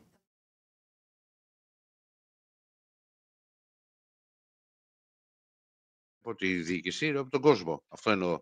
Δηλαδή, μετά τα μάτς, ας σου δείχνα εγώ τη, τη μηνύματα που είχαν έρθει στο κινητό μου. Ε, εντάξει. Ε, και Καλώς τον Αντουάν. Έρχεται ο θριαβευτής. Το μοναδικό νικητή της χθεσινής ημέρας. Έρχεται ο θριαβευτής. Μη σχολιάσεις και εσύ τα σεμεδάκια από πίσω, απλά πρέπει να έχω. Όχι, όχι, όχι. Ε, κάποια στιγμή, επειδή, επειδή χθες είπα για τον Ολυμπιακό 0-3, εκεί που έγινε 0-2 ένιωσα και αυτό κι εγώ. Λέω εντάξει, εδώ είμαστε. Θα το πάει. Αλλά, αλλά είδες όμως και εγώ που σου είπα, άσοχη και ο Βερενάμπη ο Πάουκ. Ναι. Αντώνη και την ΑΕΚ τι την είπες, ισοπαλία 1-1, είπες ή 2-2. Όχι, 2-2. 2-2 είπε. Ναι, ναι. 2-2, εντάξει. 2-2 με τον Πάουκ και τον Παναθηναϊκό 0-0. Εντάξει. Ναι, βλέπα τρεις ισοπαλίε και μια νίκη. Ναι, απλά δεν έχω δει τα highlights. Το, το μόνο που σου λέω είναι ότι αν είχε ακυρωθεί το, τέτοιο γκολ στην Ελλάδα ε, άντε να βγάζα μάκρυ με τις γραμμές και πώς τη βάλανε τη γραμμή και τέτοια, σου λέω από τώρα. Δηλαδή... Η, η γερμανική ε, τηλεόραση έκανε λόγο για 3 για 3,57 εκατοστά. Είναι η μύτη του παπουτσιού, δεν είναι; Ε, Μόνο. Δηλαδή, 3 εκατοστά είναι. Θέλεις, σε, σε κλεράκια θέλεις 15 για να καταλάβεις τι έφαγες. Εντάξει, δηλαδή. Ναι. Είναι όμως ο Σάιντρα Αντώνη στην εποχή του Βαρ, δεν είναι; Δεν, δεν, το, συζητάω, δεν το συζητάω. Ναι, ναι. Δεν το συζητάω. Άδικο για τον επιθετικό. Άδικο, το, το, όλο θέμα, το όλο θέμα μπαίνει ε, είτε είναι υπέρ σου είτε κατά σου στον, στον ανθρώπινο παράγοντα, το που βάζει τις γραμμές. Ναι. Θα ήταν, πώς να σου πω, η συζήτηση θα ήταν λιγότερη αν το έβγαζε offside το ημιαυτόματο. Έλεγε στο μηχάνημα, πήρε, έκανε, ρυθμίστηκε ναι. αυτό. Ναι. Αλλά το να μείνουμε σε αυτό, γιατί η, η, η μπάλα είναι τέτοια που κάποια στιγμή θα στο δώσει και σένα. Δηλαδή έκανε το τσάφο ο Κουλεράκη. Και πολλοί μου στείλαν έλεγε, εσύ πάω και είμαστε, έγινε αυτό. Και λέω ρε παιδιά, στην Πεϊτάρ θυμάστε τι έγινε. Θα, κάποια στιγμή θα στο δώσει το, πίσω. Το, το, το πρώτο λες. Ναι, ναι, ναι. Θα στο δώσει πίσω. Ναι, ναι, ναι. Θα στο δώσει πίσω. Αυτό, αυτό είναι το, το ποδόσφαιρο. Δεν, δεν υπάρχει περίπτωση. Έτσι. Κάποια στιγμή σε μία μέρα, σε 10 χρόνια για μία μέρα πάλι θα το θυμάσαι. Εδώ έχω γίνει 40, πω, 45 και όποτε γυρίζει μπάλα πίσω στο Κοτάρσκι, έχει το φάτσο με το Μιχόπουλο από πίσω μου. Που για κάτι που είναι το. Έτσι, τι να κάνουμε. Αυτό, ό,τι και να γίνει. Είναι, είναι τα βιώματα και οι πληγές του παρελθόντος. Μα είναι και, σε, ναι. και σε ηλικία που ό,τι γράφει δεν ξεγράφει. Ο σκληρός δίσκος είναι ακόμα ναι. πολύ φρέσκος. Ναι, ναι, και τα θυμάσαι αυτά βεβαίως. Δεν, δεν τα θετικά και τα αρνητικά. Πάντως είναι μεγάλη νίκη του ΠΑΟΚ. Ε, σου λέω, έχω δει μόνο τα στιγμιότυπα γιατί εντάξει, αφού παίζουν όλες οι ομάδες Πέμπτη.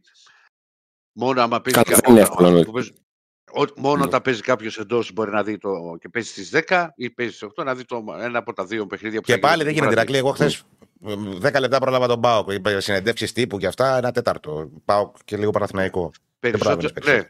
Μόνο, μόνο αν παίζεις στις 10 το βράδυ μπορεί κάποιος να δει στις 8 το ένα παιχνίδι των 8.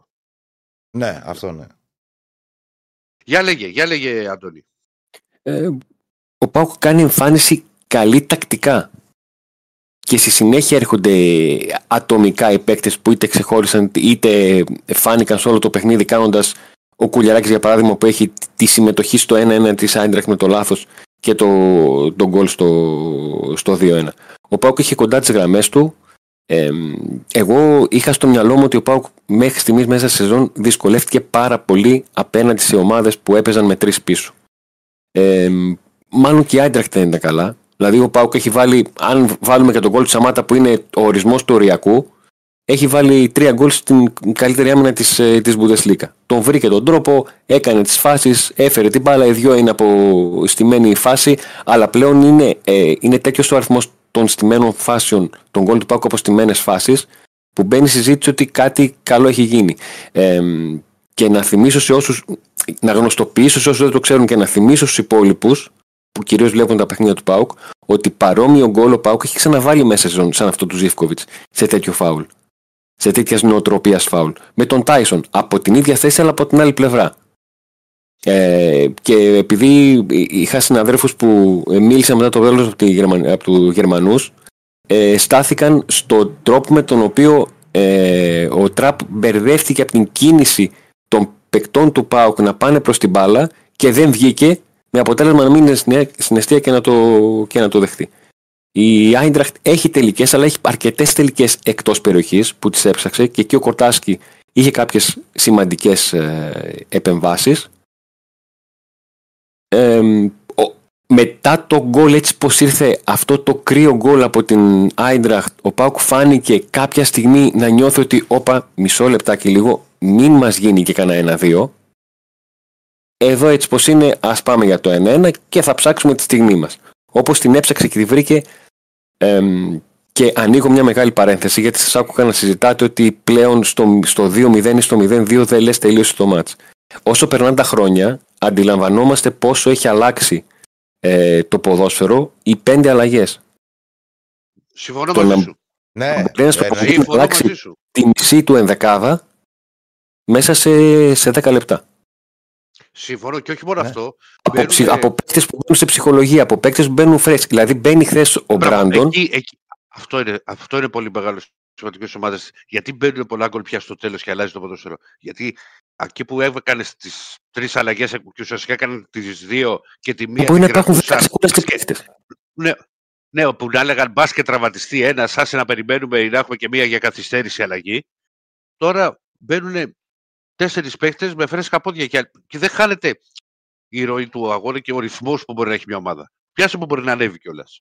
Γιατί αρχίζουν οι προπονητές πλέον στο μυαλό τους όταν τους βλέπουν να κάνουν τρεις αλλαγές για παράδειγμα οι περισσότεροι προπονητές αρχίζουν και αλλάζουν κομμάτια τα οποία θα συνεργαστούν. Δηλαδή βάζουν τρεις παίκτες φρέσκους, οι οποίοι να, να μπουν σε ένα τέτοιο σημείο του γηπέδου και του πλάνου, που σου λέει Με αυτούς εδώ θέλω να βγάλω συνεργασίες.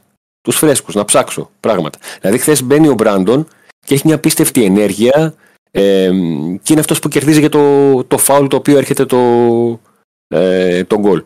Στην αντίπερα όχθη μπαίνει ο Σβάμπ ε, και ο Πάουκ κάνει μέτρα στο γήπεδο γιατί ο Αυστριακός ήταν σε έναν Πάουκ που είχε πολλούς καλούς παίκτες. Ήταν μια παραφωνία σε κάποια λάθη που έκανε αβίαστα και ο Πάουκ έχασε ε, κατοχές της μπάλας. Στο τέλος της ημέρας, ο Πάουκ μετά από δύο παιχνίδια έχει 6 βαθμούς, έχει 6 νίκες σε 8 ευρωπαϊκά παιχνίδια φέτος. Ακόμα και από οικονομικής άποψης έχει πάρει το maximum σε χρήματα μέχρι στιγμής στον όμιλο από νίκες. Έχει βάλει στα μία του 1,1 εκατομμύριο ευρώ. Ε, ήδη με ικανοποίηση το, το Ελσίνκι ε, Αμπερντίν να λύγει 1-1 και πλέον είναι στους 6 βαθμούς ε, και ο τρίτος είναι οι δύο ομάδες με ένα βαθμό. Μεγάλη ε, διαφορά. Μεγάλη διαφορά. Ναι. Ε, έχει τον απόλυτο έλεγχο της, ε, της κατάστασης. Απλά το θέμα είναι ότι το επόμενο του παιχνίδι είναι με την Αμπερντίν Εκεί που θα λείπουμε η ΤΕ που πήρε κόκκινη κάρτα με το τέλος του αγώνα. Έξω είναι Αντώνη με την Αμπερντίνη. Με την Αμπερντίνη στη Σκωτία. Και ένα το θέμα αυτό. Και ένα το θέμα, επειδή ο Πάουκ όταν πήγε στη Σκωτία να παίξει με τη Χάρτ, ε, το Ηνωμένο Βασίλειο δεν έβγαλε βίζα στον Οσδόεφ. Ε, αν γίνει και πάλι αυτό, τότε θα έχει πάλι πρόβλημα στη μεσαία γραμμή. Το πηγαίνω πολύ μακριά για μάτι που θα γίνει σε τρεις εβδομάδες. Ναι, ναι, ναι, αλλά επειδή, επειδή το είδαμε το έργο, μην μας έρθει το, Γλυκάκια εκείνη την ώρα. Α τα γλυκάκια. Λοιπόν, ο... Αντώνη, κοίτα να δεις. Ο Πάουκ τώρα κακά τα ψέματα, έτσι όπως είναι ο Όμιλος και με τις δύο νίκες που έχει κάνει, κοιτάζει την πρώτη θέση για να αποφύγει το ένα παιχνίδι που θα είναι με τον δεύτερο του, με τον τρίτο από το Europa League που θα γίνουν τα, τα, τα knockout. Κοιτάζει την πρώτη θέση. θα περιμένει να κάνει και ένα στραβοπάτημα, στραβοπάτημα η Άιντραχτ. Μιλάς για το εκτός έδρας μπάτς και καταλαβαίνω που, με την, ε, με την Απερντίν. Ο Πάοκ όμως, που μπορεί να ξεκίνησε, θυμάμαι που τα λέγαμε στην αρχή, μόλις είχαν ξεκινήσει Μουτσάτσος, να περάσει τη Χάιντουκ, να δει μετά τι θα κάνει τους Ισραηλινούς, μετά με τους Σκοτσέζους που ήταν τα μεταγραφικά τότε που έλεγαν ότι έχει καθυστερήσει και έχει κάνει με, με τις μεταγραφές. Εγώ μπορώ να σου πω πάντως ότι στην Ευρώπη ο Πάουκ δεν έχει χάσει. Όχι, δεν έχει χάσει. Έχει... έχει κερδίσει όλου κιόλας. Ε, για πρώτη φορά έχει κερδίσει τη Χάρτ, έχει κερδίσει τη Χάιντουκ, έχει κερδίσει και χθες την Άιντρακτ κερδίσει. Έτσι δεν κέρδισε το Ζαχαρκά. Στην ιστορία του έκανε πέντε συνεχόμενες νίκες στην Ευρώπη. Δεν το έχει κάνει ποτέ. Έχει έξι νίκες σε οχτώ παιχνίδια. Έχει σταθεί εκτός έδρας σε όλα τα μάτια. Έχει κάνει ανατροπή με την Ελσίνκη. Άντεξε με 10 παίχτες στο Ισραήλ. Γιατί είχα δει αρκετά παιχνίδια του Πάου. Έκανε ανατροπή με τη Χάρτς. Ε, μπράβο.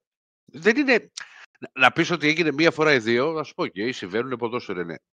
Αλλά πλέον τα βλέπεις σε ένα σημαντικό χρονικό διάστημα και ένα σημαντικό αριθμό αγώνων. Αυτά που έχουν γίνει. Του κάτσε η φάση στο 93. Βέβαια, βέβαια Ηρακλή, να σου πω κάτι. Είναι δεν ξέρω συμφωνεί.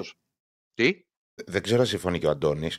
Ε, οι προηγούμενες νίκες του ΠΑΟΚ ήταν με ομάδες που είχε ένα πρέπει. Δηλαδή, όταν είσαι ο ΠΑΟΚ, πρέπει να κερδίσεις τη Χάιντουκ, είσαι καλύτερη ομάδα.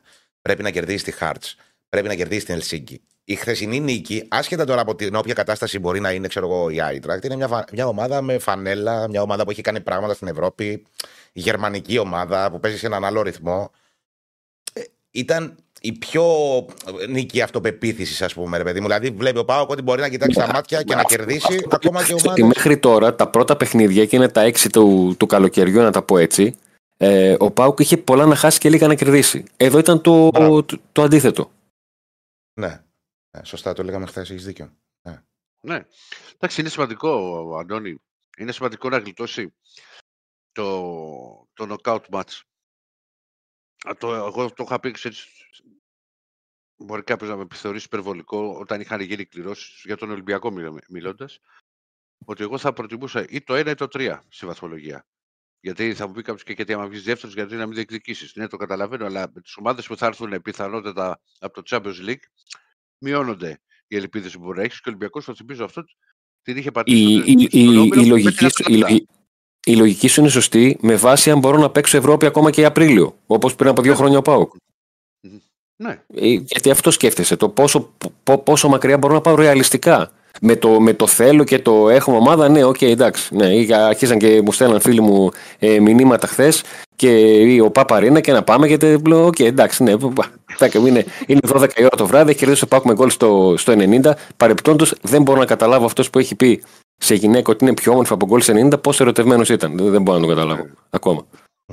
Ε, είναι όλη αυτή η χαρά. Εγώ το καταλαβαίνω. Δεν. Δηλαδή, εντάξει, okay. Ένας φίλος μου σήμερα μου είπε ότι το πρωί ήμουνα στο, στο φανάρι με κόρνερ από πίσω και δεν ασχολήθηκα καν. Ήμουν ήσυχος.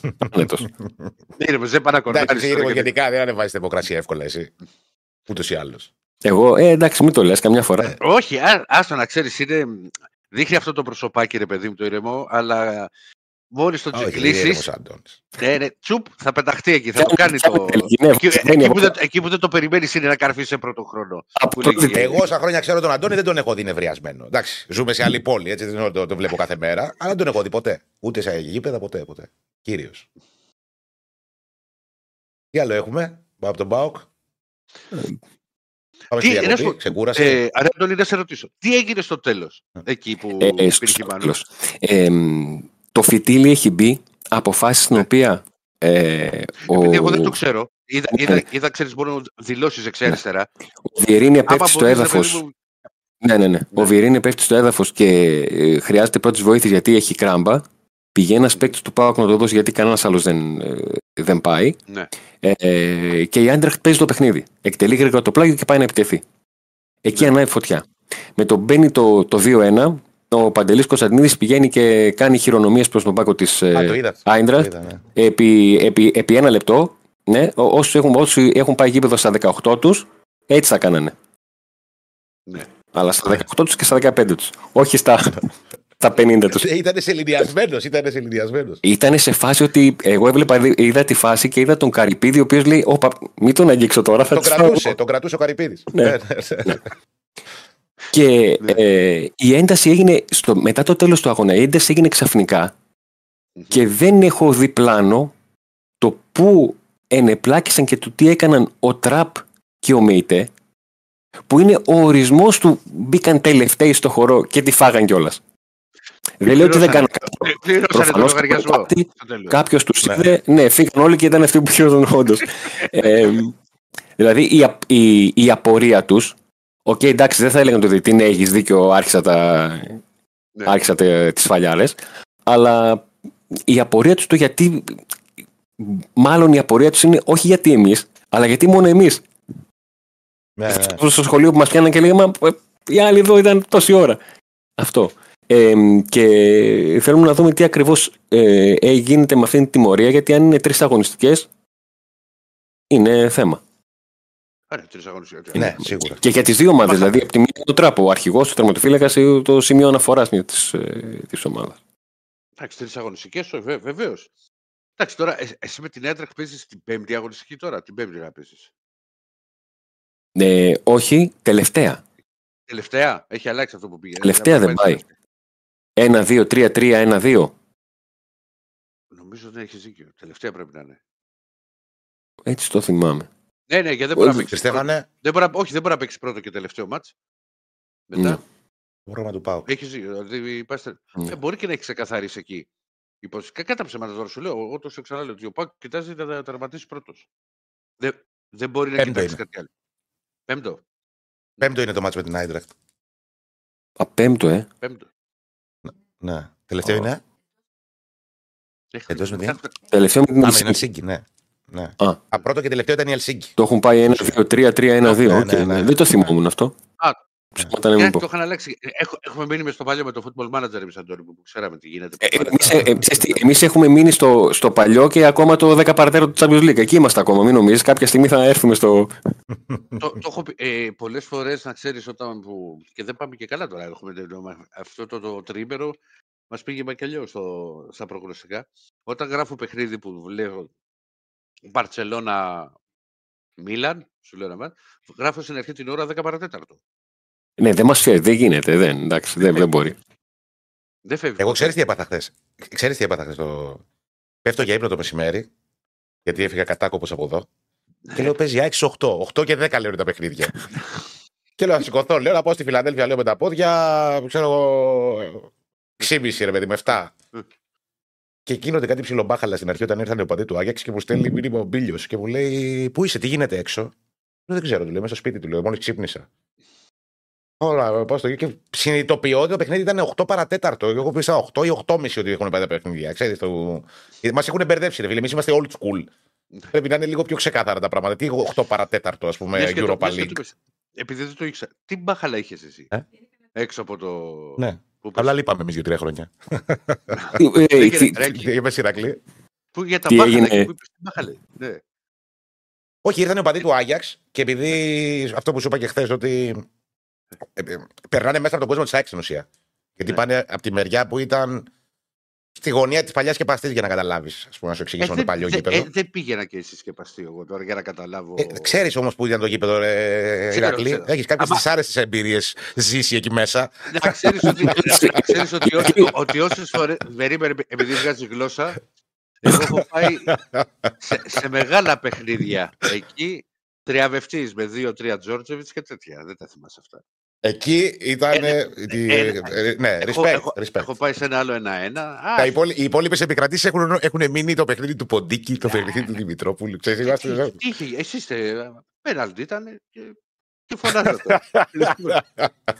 Ο ορισμός του πέναλτι κυρία μου ήταν. Η κυρία μου. Στο εξωτερικό υπάρχουν οι ονοματοδοσίες από προπονητές και ποδοσφαιριστές. Εδώ ναι, έχουμε πάντα Ήμουνα μέσα στο ΑΕΚ Ολυμπιακός. Και ο ΑΕΚ Ολυμπιακός τότε με τον Ποντίκη. Ναι. αυτό υπάρχει, έχει μείνει. Αυτό. Είχε μείνει, εντάξει, δεν θα σου πω ότι δεν είχε μείνει.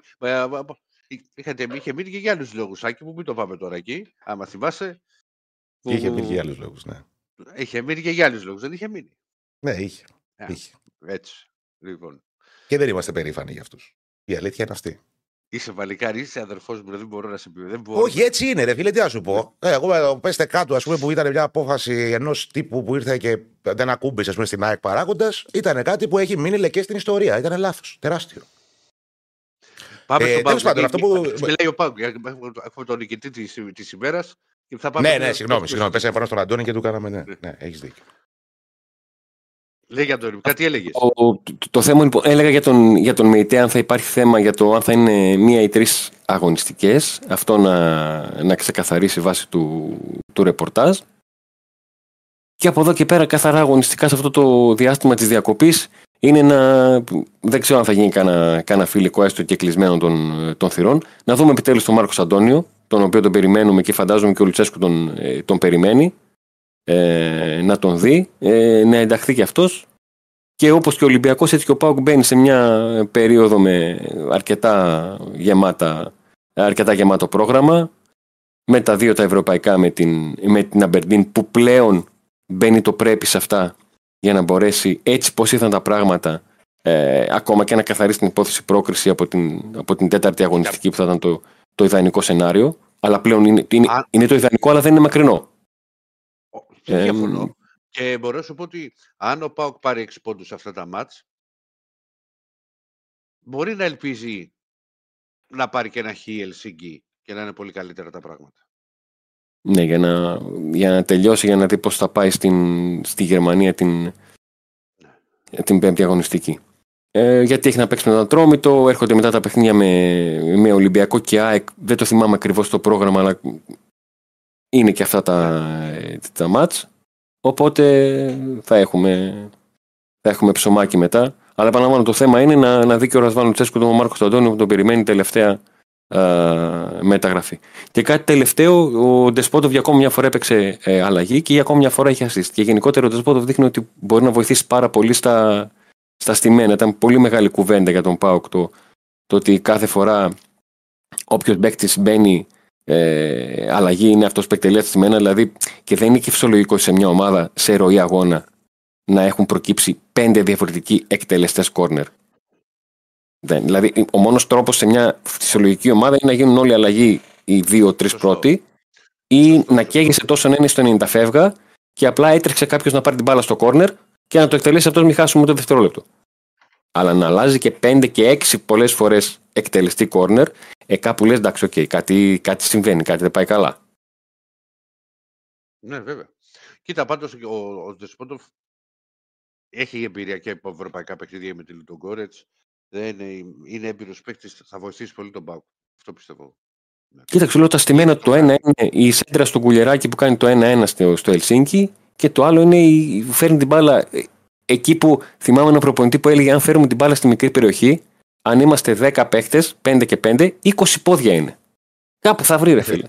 Κάπου θα βρει. Δεν γίνεται, κάπου κάτι θα γίνει. Του μπιπ. Του μπιπ. Ναι, ναι, ναι, αυτό. αυτό. Οκ. Έχουμε κάτι άλλο με τον Αντώνη; Θέλουμε να ρωτήσουμε κάτι άλλο; Εγώ όχι. Ε, δεν νομίζω ότι. Να τον αφήσουμε. Ναι. Αντουάν, Ωραία. καλό Σαββατοκύριακο. Να είστε καλά, καλή συνέχεια. Γεια χαρά. Γεια σου, Αντώνη μου, γεια σου, Αντώνη μου. Και πάμε στον τύπο που θα μπαίνει στο γήπεδο. Έχουμε και- πρόγραμμα σαν τα μπουζούκια στην εκπομπή. Το έχετε καταλάβει ότι Ναι. Βγαίνει πρώτα ο. Η η Χρήσπα, αυτό ένας και βγαίνει μετά ο Βασίλης Καράς. Ναι, δηλαδή, δηλαδή, δηλαδή θες να μου πεις ότι Τα ο- μεγάλα ονόματα. Η ο- πιο ο- εμπορική ομάδα της- στην Ελλάδα αυτή τη στιγμή. ο Διονύσης, άσε ρε τώρα, το, το, το παραπείς, ο Διονύσης, Διονύσης αδερφός μας. όχι τον έκανες όμως ότι ήταν ε, να ξεκινήσει με τα τραπεζιάδια. Ήταν στο πλαίσιο του marketing τον αγαπώ τον Διονύση και το ξέρεις. Ναι. Πάμε στην ε, Πάμε. Νταμπλούχο. Που παρα, παραλίγο χθε θα Έχεις γράψει άλλη παγωθεί μια ένα το- χρυσή σελίδα. Τι; Έχεις παγωθεί κάθε Τι; φορά αυτό, αυτό έχεις τον πρόλογο σου. Πάμε στην ταμπλού, πάμε στην ταμπλού. Ρε φίλε, έχουμε δει ένα ντάμπλ σε μισό αιώνα. Α να, το- να το πούμε ένα χρόνο να ξεχαρμανιάσουμε. Μετά Δεν ποιο ξέρει ποτέ τι, τι θα μας ξημερώσει. Κατάλαβες. Α πούμε, να το ευχαριστηθούμε δηλαδή. Το- Μία φορά δεν Να μπορούμε γεμίσει το στόμα δικαιούμαστε. σου. Πες το να γεμίσει, να γεμίσει, να γεμίσει, να το λέω και να γεμίσω στο Ναι, έχεις δίκιο. έχεις Ναι. δίκιο. Σου ζητώ ταπεινά συγγνώμη. Ε, κοίτα να δεις Ηρακλή, εγώ να σου πω κάτι. Ε, δε- όχι σε αγωνιστικό επίπεδο, σε επίπεδο πώς το εισέπραξα αυτό χθες. Ε, έφυγα χθες από τη Φιλαδέλφια με ένα συνέστημα Μμμ. που είχα χρόνια να το νιώσω. Δηλαδή, είναι η ΑΕΚ ανταγωνιστική, δεν σου λέω, θα μπορούσε να κερδίσει, θα μπορούσε και να το χάσει το μάτς. Συμφωνώ. Ξεκάθαρα. σ- Σύμφωνα με τα στιγμιότυπα που είδα. Ε. Είναι μάτι το οποίο μπορεί να γίνει Ναι, ναι, ναι. 2, μπορεί να γίνει ένα-δύο, να Ναι. γίνει ένα-μηδέν, να το κάνει δύο ή Θα ένα. μπορούσε να γίνει και 0-2 στο Ναι. πρώτο ημίχρονο. Ναι, βεβαίως. Ναι. Ε, θα μπορούσε όμως και να το κερδίσει η ΑΕΚ. Η, η εικόνα, ας πούμε, ποδοσφαιρικά ήταν ότι η ομάδα ήταν ανταγωνιστική. Δηλαδή, ε, έκανε περισσότερες τελικές, ε, είχε μοιρασμένη κατοχή. Ήταν ένα παιχνίδι, ας πούμε, που στάθηκε, ρε παιδί μου, στη μεγαλύτερη διάρκεια του η ΑΕΚ. Ειδικά στο, κυρίως στο δεύτερο ημίχρονο και κατά διαστήματα στο πρώτο. Στο πρώτο όμως ήταν λίγο καλύτερος ο Άγιαξ. Στο δεύτερο ημίχρονο νομίζω ότι επικράτησε η ΑΕΚ σαν, σαν εικόνα. Ε, και παρόλα αυτά, παρότι ήταν αισιόδοξη η εικόνα, έφυγα με ένα, ας πούμε, ένα άχρε, παιδί. μου, ένα- ήταν- Ήμουν σκασμένος, ένιωθα. Ναι. Γιατί ήταν μισή τρίχα από το να κάνει την ολική ανατροπή. Έφτασε μισή τρίχα. Τη βγήκαν όλα. Κατάφερε φέρε το παιχνίδι στα ίσια. Και είχε την πολύ μεγάλη ευκαιρία με τον Γιόνσον στο τέλος. Μμμ. Που μακάρι να κάνω λάθος. Μακάρι να κάνω λάθος. Το εύχομαι πραγματικά πάρα πολύ. Ναι. Εγώ νομίζω ότι στη Σούμα μπορεί να της κοστίσει της ΑΕΚ αυτή η ευκαιρία. Είναι τρεις βαθμοί. Είναι δηλαδή δύο βαθμοί που πήρε η ΑΕΚ και ένας που δεν πήρε η ΑΕΚ και ένας βαθμός που πήρε ο Άγιαξ. Είναι μια μεγάλη ευκαιρία να κερδίσεις να κερδίσει η ΑΕΚ ένα πολύ μεγάλο αντίπαλο, άσχετα με την κατάσταση που βρίσκεται. Δεν είναι σίγουρα στα καλύτερα του Άγιαξ. Είναι σε μια περίοδο ανανέωσης. Έχει κάποια. Πολύ, δηλαδή, έπαθα πλάκα με τα. ειδικά με τους Extreme και τον Center η Γνάη Ρακλή. Δεν θα μου κάνει εντύπωση δηλαδή αυτή η ομάδα Αυτός με το να εφτά, φτάσει στο σημείο που έφτασε η ομάδα του 16 μέχρι το 19 που πήγαν Αυτό- να φτάσουν στο αυτό τελικό ο του Champions Άγιαξ, League. Και κρίμα που δεν είναι και ο Αντώνης που τα παρακολουθεί πολύ αυτά. Ο Άγιαξ αυτό κάνει. Ναι. Ο Άγιαξ φτιάχνει Ναι. ναι. Δηλαδή τώρα Ναι. μπορεί να τον πετύχει να πάει να κερδίσεις μέσα στην Ολλανδία. Η, την ίδια ομάδα σε 1,5 χρόνο θα κάνεις το σταυρός σου. Ναι, ναι, ναι, ναι, ναι, ναι.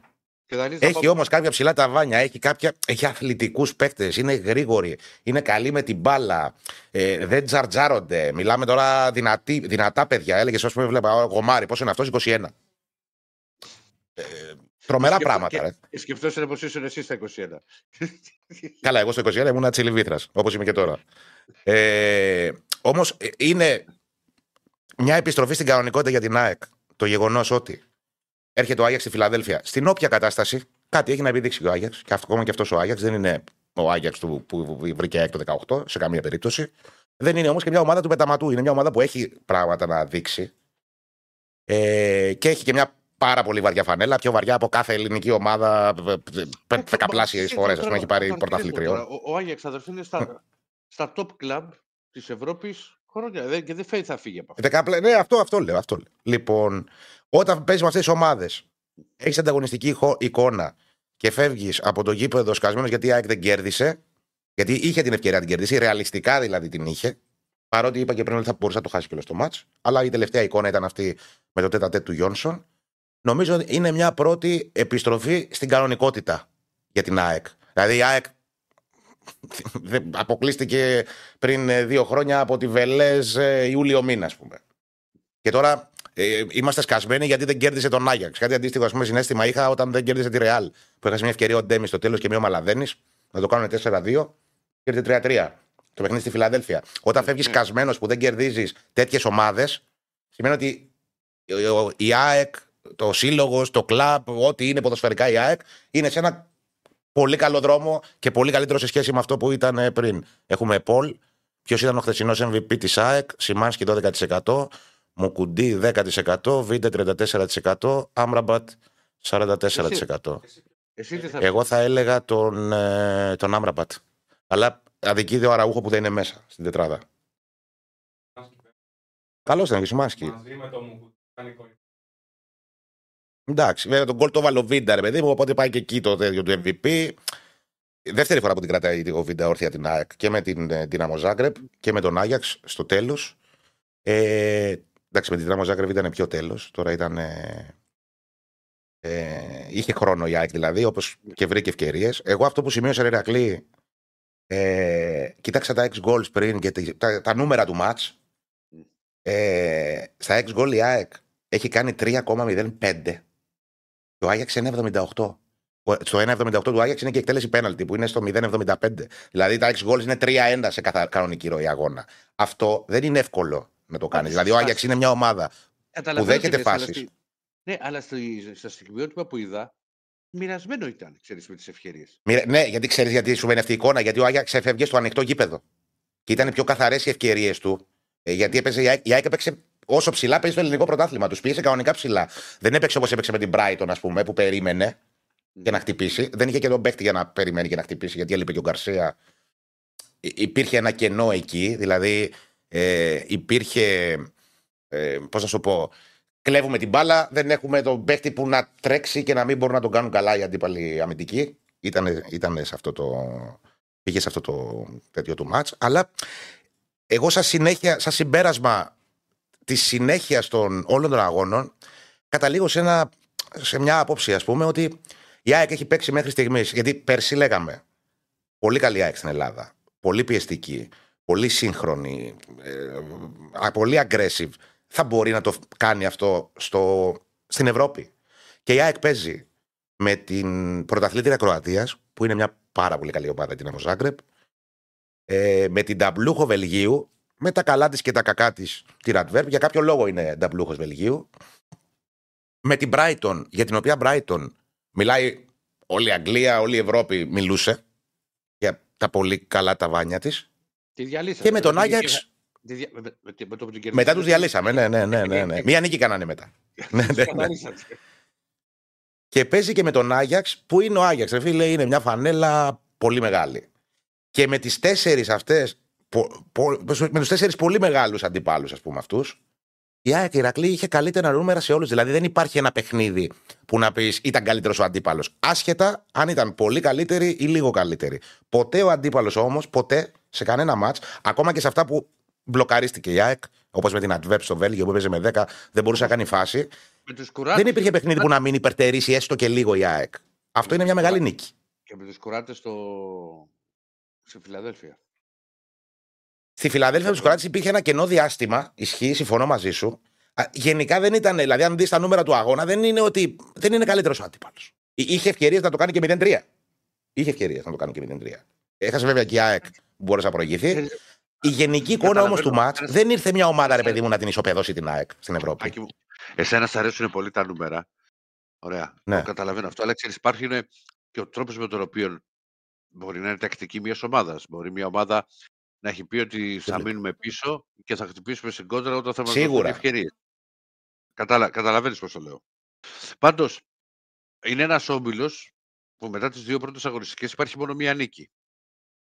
Η νίκη της ΑΕΚ επί της Brighton. Όλα τα λαμάτσα έχουν έρθει σώπαλα. Ναι. Πράγμα που σημαίνει ότι είναι όλοι στο χώρο. Για μένα όπως το βλέπω εγώ τώρα απ' έξω. 100% είναι όλοι στο χώρο. Ε, είναι όλοι στο χώρο. Μπορεί τη, τη ΣΑΕΚ να τις έχουν κάτσει, ξέρεις, είναι καλά να κάνουν ισοπαλίες το, το άλλο μάτς. Ε, τώρα πού παίζεις εσύ το πρώτο παιχνίδι; Ε, στη Βελοντρόμ. Βελοντρόμ. Η επόμενη, επόμενη αγωνιστική εννοείς. Ναι, ναι, ναι. Επόμενη, ε, οπότε, ναι, ναι. Πολύ Βελοντρόμ και μετά πέντε Μαρσέη στη Φιλαδέλφια κολλητά. Ναι, και είναι και πολύ, είναι πολύ περίεργη ομάδα η Μαρσέη. Δηλαδή χθες κερδίζει 2-0, έρχεται 2-2. Ναι, ναι. Εγώ και με τον Άγιαξ δεν περίμενα ότι δεν θα κερδίσει την πρώτη αγωνιστική. Μαρσέη. Δεν περίμενε γιατί δεν, δεν σ' άκουσα. Ότι δεν θα κερδίσει η Μαρσέη την πρώτη αγωνιστική με τον Άγιαξ. Είναι πολύ περίεργη η Μαρσέη. Εν τω μεταξύ, είδες ο φίλο ο Γκατούζο. Δεν ξεκινήσαμε καλά. Γιατί θα ξεχνά τις δηλώσεις που έκανες. Βελτιώθηκε η ομάδα 2-0. δεν, έχουν, δεν έχουν αφομοιώσει τα συστήματα για... και γι' αυτό ας πούμε την πληρώσαμε και έγινε το 2-2.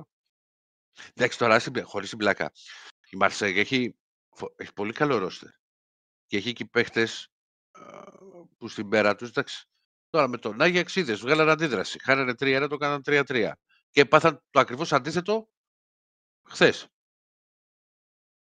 Αυτό ναι. που έκαναν την πρώτη αγωνιστική την πάθανε τώρα τη δεύτερη. Ναι, ναι, ναι. ναι, ναι. γενικά νομίζω ότι δεν θα πάει πολύ ψηλά σε πόντους η βαθμολογία, σε αυτό, συγκεκριμένους- η συγκομιδή σε αυτόν τον όμιλο. Ε, το, πιστεύω- και εγώ το πιστεύω αυτό. Και εγώ το πιστεύω. Και ο προπονητής του Άγιαξ αυτό- αυτό είπε ότι ε, είναι ο όμιλος του θανάτου, λέει. Μμ. Είναι δύσκολος όμιλος για όλους και έχουν όλοι τις ίδιες πιθανότητες. Και ακόμα και εκεί, α- Μμ. ακόμα και τα λόγια των των προπονητών, ακόμα και αυτά είναι και αυτά με μικρή νίκη για την ΑΕΚ. Το ξαναλέω γιατί είναι μικρή νίκη για την ΑΕΚ. Γιατί η ΑΕΚ στην Ευρώπη ε, ξεκίνησε στο 0. Ε, εξαφανίστηκε από το ranking, δεν έχει καμία εμπειρία ευρωπαϊκή τα τελευταία, ξέρω εγώ, από το 18 και μετά. Δεν υπάρχει πουθενά στην Ευρώπη η ΑΕΚ. Οπότε είναι μια μικρή νίκη όταν ξεκινάνε και σε μετράνε ε, μεγάλοι αντίπαλοι και είναι μια μικρή νίκη όταν έχεις ανταγωνιστική εικόνα. Και επίσης είναι μια μεγάλη νίκη, εντός εισαγωγικών το νίκη, το γεγονός ότι θα σου πω αυτό που σε ρώτησα και εσένα και το Διονύση ε, στην αρχή, εγώ θα το υπέγραφα και με τα δύο χέρια, αν μου έλεγες πριν ξεκινήσει ο όμιλος. Αυτός ο όμιλος. Δηλαδή, κληρώθηκε η ΑΕΚ με όλους αυτούς και λέγαμε εντάξει, τι άλλο θα πάθουμε, ας πούμε. Θα πέσει και ο ουρανό στο κεφάλι μας, τι, με- τι άλλο μένει, ξέρω εγώ. Και πέσει σε αυτόν τον όμιλο και στην πρώτη διακοπή η ΑΕΚ έχει ε, τέσσερις βαθμούς, είναι αίτητη και είναι πρώτη. Το, το αγόρασα. Ναι. Παρότι Ε, θα μπορούσε εννοείται να, πάει, το να αγόρασα. έχει έξι βαθμούς η ΑΕΚ αυτή τη στιγμή. Θα μπορούσε να έχει και τρεις. Όλα θα μπορούσαν να γίνουν. Ε, είναι πολύ σημαντικό ότι, είναι πολύ, ότι έχει ανταγωνιστική εικόνα η ΑΕΚ και αυτό μου δίνει και την πεποίθηση ότι κανένα μάτς δεν είναι τελειωμένο. Δηλαδή, όπου πάει θα το παίξει το μάτς να το κερδίσει. Και στο βελοντρόμα ακόμα θα πάει να το παίξει να το κερδίσει. Μπορεί να χάσει. Αλλά θα πάει να παίξει να το κερδίσει. Δηλαδή και τους δύο αντιπάλους του ομίλου, που είναι πάρα πολύ δύσκολος, τους κοίταξε στα μάτια η ΑΕΚ. Δεν νομίζω ότι είχε να ζηλέψει κάτι χθες. Δηλαδή δεν έλεγες ότι Παναγία μου ε, μας έκανε ο Άγιαξ να τρέμουμε ή Παναγία μου η Brighton. Απλά, απλά, απλά αυτό ξέρεις ισχύει και για όλες τις ομάδες. Όταν ε, θέλει τρεις εβδομάδες τώρα και δεν ξέρεις σε τι κατάσταση θα είναι οι αντίπαλοι όλοι. Δεν το ξέρεις Σίγουρα, αυτό. σίγουρα. σίγουρα. Ηρακλή, Δηλαδή- δεν το λέω ότι. ε, Μην παρεξηγηθώ. Δεν λέω ότι η ΑΕΚ θα κερδίσει. Η ΑΕΚ Μπορεί να χάσει 3-0 η ΑΕΚ Όχι, στο ναι, Βελοντρόμ. κατα, άρα καταλαβαίνω τι λες. Θα σου πω, ας πούμε, Ναι. δεν ξέρεις πώς μπορεί να είναι η Μαρσέκ μετά από τρεις εβδομάδες. Δεν το ξέρεις αυτό. Δηλαδή, ας πούμε, 100%. έχουμε δει, έχουμε δει εικόνα της Μαρσέκ ας πούμε, στο μάτσο με τον Παρα... στα δύο μάτια με τον Παναθηναϊκό. Στο πρώτο δεν βλεπόταν. Στο δεύτερο ε, ήταν διαστημική. Άσχετα τώρα που δεν έμπαινε η μπάλα μέσα. Στην αρχή της σεζόν. Άλλαξε προπονητές. Τώρα σου λέω, ε, πήγε, έκανε ανατροπή με τον Άγιαξ. Στο καπάκι την πάτησε από την Brighton. Δεν βγάζει άκρη με αυτή Ναι. την ομάδα. Ναι, όχι, όχι. Έχουμε δίπλα και ένα πίνακα με τα στατιστικά του χθεσινού αγώνα. Μμμ. Τα περισσότερα σουτ για την ΑΕΚ τα έκανε ο Σέρχιο Ραούχο, 5 στον αριθμό. Περισσότερες επαφές με την ε, μπάλα έκανε ο Αβιλά του Άγιαξ. Ε, πιο εύστοχος παίκτης σε πάση στο χθεσινό παιχνίδι ήταν ο Πινέδα, παρότι η αλήθεια είναι ότι δεν ήταν από τα καλά παιχνίδια του Πινέδα χθες. Μου φαίνεται λίγο σκασμένος. Ε, και στα στατιστικά των δύο ομάδων ε, η ΑΕΚ έκανε 23 τελικές προσπάθειες και ο Άγιαξ 10. Μεγάλη διαφορά. Βέβαια, ο Άγιαξ είναι αυτό που σου είπα πριν. Έκανε τελικές Ναι. στο, στο, στο ανοιχτό γήπεδο Ναι. και ήταν πιο. Το κακό, ήταν και το κα- κακό είναι στο αμέσως επόμενο στατιστικό που γράφει από κάτω που έχουμε εδώ τη Σόπτα. Μμμ. Ότι παρότι η ΑΕΚ έκανε 23 τελικές προσπάθειες και ο Άγιαξ 10, δηλαδή έκανε κάτω από τις μισές ο Άγιαξ, ε, ο Άγιαξ βρήκε περισσότερες φορές εστία, ρε φίλε. Δηλαδή για όνομα του Θεού και της Παναγίας. Βρήκε 7 φορές εστία και οι παίκτες ΑΕΚ βρήκαν 5 φορές εστία. Είδες γι' αυτό, είδες αυτό που σου είπα ότι εγώ που έχω δει τα, τα highlights, μου φάνηκε πολύ ισορροπημένο και ήθελα να σου πω ότι κοίτα και καλές ευκαιρίες του, του Αγίου. Ναι, ρε, Δεν απλά ήταν τα 6 ευκαιρίες. goals είναι από πού κάνεις την τελική, από το σημείο που εκτελείς. Δηλαδή, αν εκτελείς από το πέναλτι, είναι πολύ ψηλός δείκτης 6 goals, άσχετα αν πάει, αν τη στείλεις στο άλσο στην μπάλα. Καταλαβαίνεις; Ναι, είναι έξω- από έξω το, από το το γήπεδο. μέρος. Ναι, ναι. Ε, κατοχή της μπάλας 48% με 52. Κόρνερ 7-4. Φάουλ 15-10. Είναι όλα τα νούμερα είναι, δείχνουν μια ΑΕΚ ανταγωνιστική, όπως και στο μάτι. Μμμ. Ξαναλέω ότι θα μπορούσε, το μάτς, θα μπορούσε να κάνει η ΑΕΚ 0-2 στο, στο πρώτο ημίχρονο. Θα μπορούσε όμως να το κερδίσει. Ε, το γεγονός ότι στέκεται απέναντι σε αυτές τις ομάδες είναι κάτι πολύ σημαντικό και πρέπει να δώσω και τον πόντο στην εικόνα του Στάνκοβιτς, γιατί ένας βασικός λόγος που η ΑΕΚ στάθηκε και έφτασε στο σημείο να διεκδικήσει το παιχνίδι ήταν μια Έχεις τεράστια δίκιο. εμφάνιση του Στάνκοβιτς. Έχει που κάνει είχε, μια είχε πολύ, πολύ καιρό δηλαδή ο δύσκολη- τερματοφύλακας να δώσει βαθμό στην ομάδα. Θα σου πω κάτι. Η, η πολύ δύσκολη είναι ένα σουτ που η μπάλα σκάει κάτω και έχει πέσει αριστερά και τη βγάζει και τη στέλνει corner. Ναι, ναι, ναι, ναι, ναι. ναι. Δεν θυμάμαι τώρα ποιος σουτ, αλλά μου έκανε τρομερή εντύπωση. Ήταν πολύ δύσκολο το, το σουτ. Έξω για από την να το περιοχή κάνει το σουτ κανείς. αυτό. Γιατί είναι Έξω από την δυνατό. περιοχή, Σκάει ναι, στο πρώτο κάτω ημίχρονο. και όπως έχει πέσει, τη βγάζει με το αριστερό χέρι. Ξέρεις, Ηράκλη, στην ΑΕΚ, ε, στο, στο, με τους θεματοφύλακες, είναι. Εγώ έχω κάνει την κουβέντα αυτή σε αντιπαραβολή, ας πούμε, και με τον Πασχαλάκη. Εγώ θεωρώ ότι ο Πασχαλάκης, όταν ήταν και στον ΠΑΟΚ και στον Ολυμπιακό, mm. είναι τους θεματοφύλακε που δίνει βαθμό, δίνουν βαθμού στις ομάδες τους. Ε, και, θα και βγάλει κάτι είναι... που δεν βγαίνει. Και στη... Μα τώρα προς το πρόσφατο, στο Ερέρα Φιλαδέλφια, δεν έχει βγάλει την κεφαλιά. Μπράβο, κεφαλιά. μπράβο, ναι, ναι. Ναι. Αν έτρωγε την κεφαλιά, δεν θα του λέγε κανείς ε, το πνίξε. Απλά δίνει το κάτι ναι. παραπάνω. Ναι, ναι καταλαβαίνω. Στην ΑΕΚ είχαμε αυτό το θέμα πάντα. Ότι ε, εντάξει, δεν έφταιγε ο, δεν έφταιγε ο τερματοφύλακας. Ναι, δεν, το, δεν, ε, δεν διαφωνώ. Δεν έφταιγε ο τερματοφύλακας. Είναι όμως εκεί για να δώσει το κάτι παραπάνω. Χθες το κάτι παραπάνω ο Στάνκοβιτς το έδωσε. Δηλαδή, επειδή είδα και τα στιγμιότυπα του Παναθηναϊκού, που γίνεται ειδική αναφορά στο Μπρινιόλι και δικαίως γιατί πάρα πολύ καλός τερματοφύλακας και ο Μπρινιόλι, δεν το συζητάμε. Ο Στάνκοβιτς έχει πιο δύσκολες επεμβάσεις στο ΑΕΚ Άγιαξ από τις χθεσινές του Μπρινιόλι στο, στο Μακάμπι Χάιφα Παναθηναϊκός. Ναι. Πολύ πιο ειδικά αυτή, ειδικά αυτή που σου είπα είναι, ναι, είναι ναι. εκπληκτική. Ναι, ναι. εκπληκτική. ναι. Ε, Συγκινητικός Άμπραμπατ. Πάμε στον Άμπραμπατ την κάρτα. Όχι, ένα λεπτό μόνο κάτι ε, που έχεις δίκιο. Δεν είχε ναι, δώσει ναι, βαθμούς ναι. ο Στάρκοβιτς να πεις ότι πήρα ένα μάτς, το έβγαλε ο τερματοφύλακας. Εκτός μπορεί να υπάρχει ένα που να το θυμάμαι εγώ τώρα ή κάποιο άλλο. Έχεις απόλυτο δίκιο. Ναι.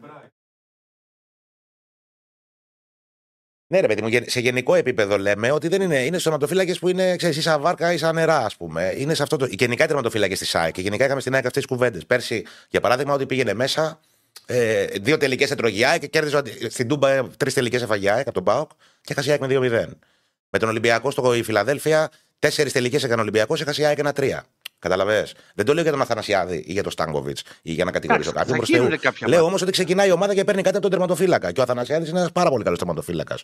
Κατά τη δική μου γνώμη, ο Στάνκοβιτς είναι καλύτερος, πιο έμπειρος. Τι νομίζω εγώ.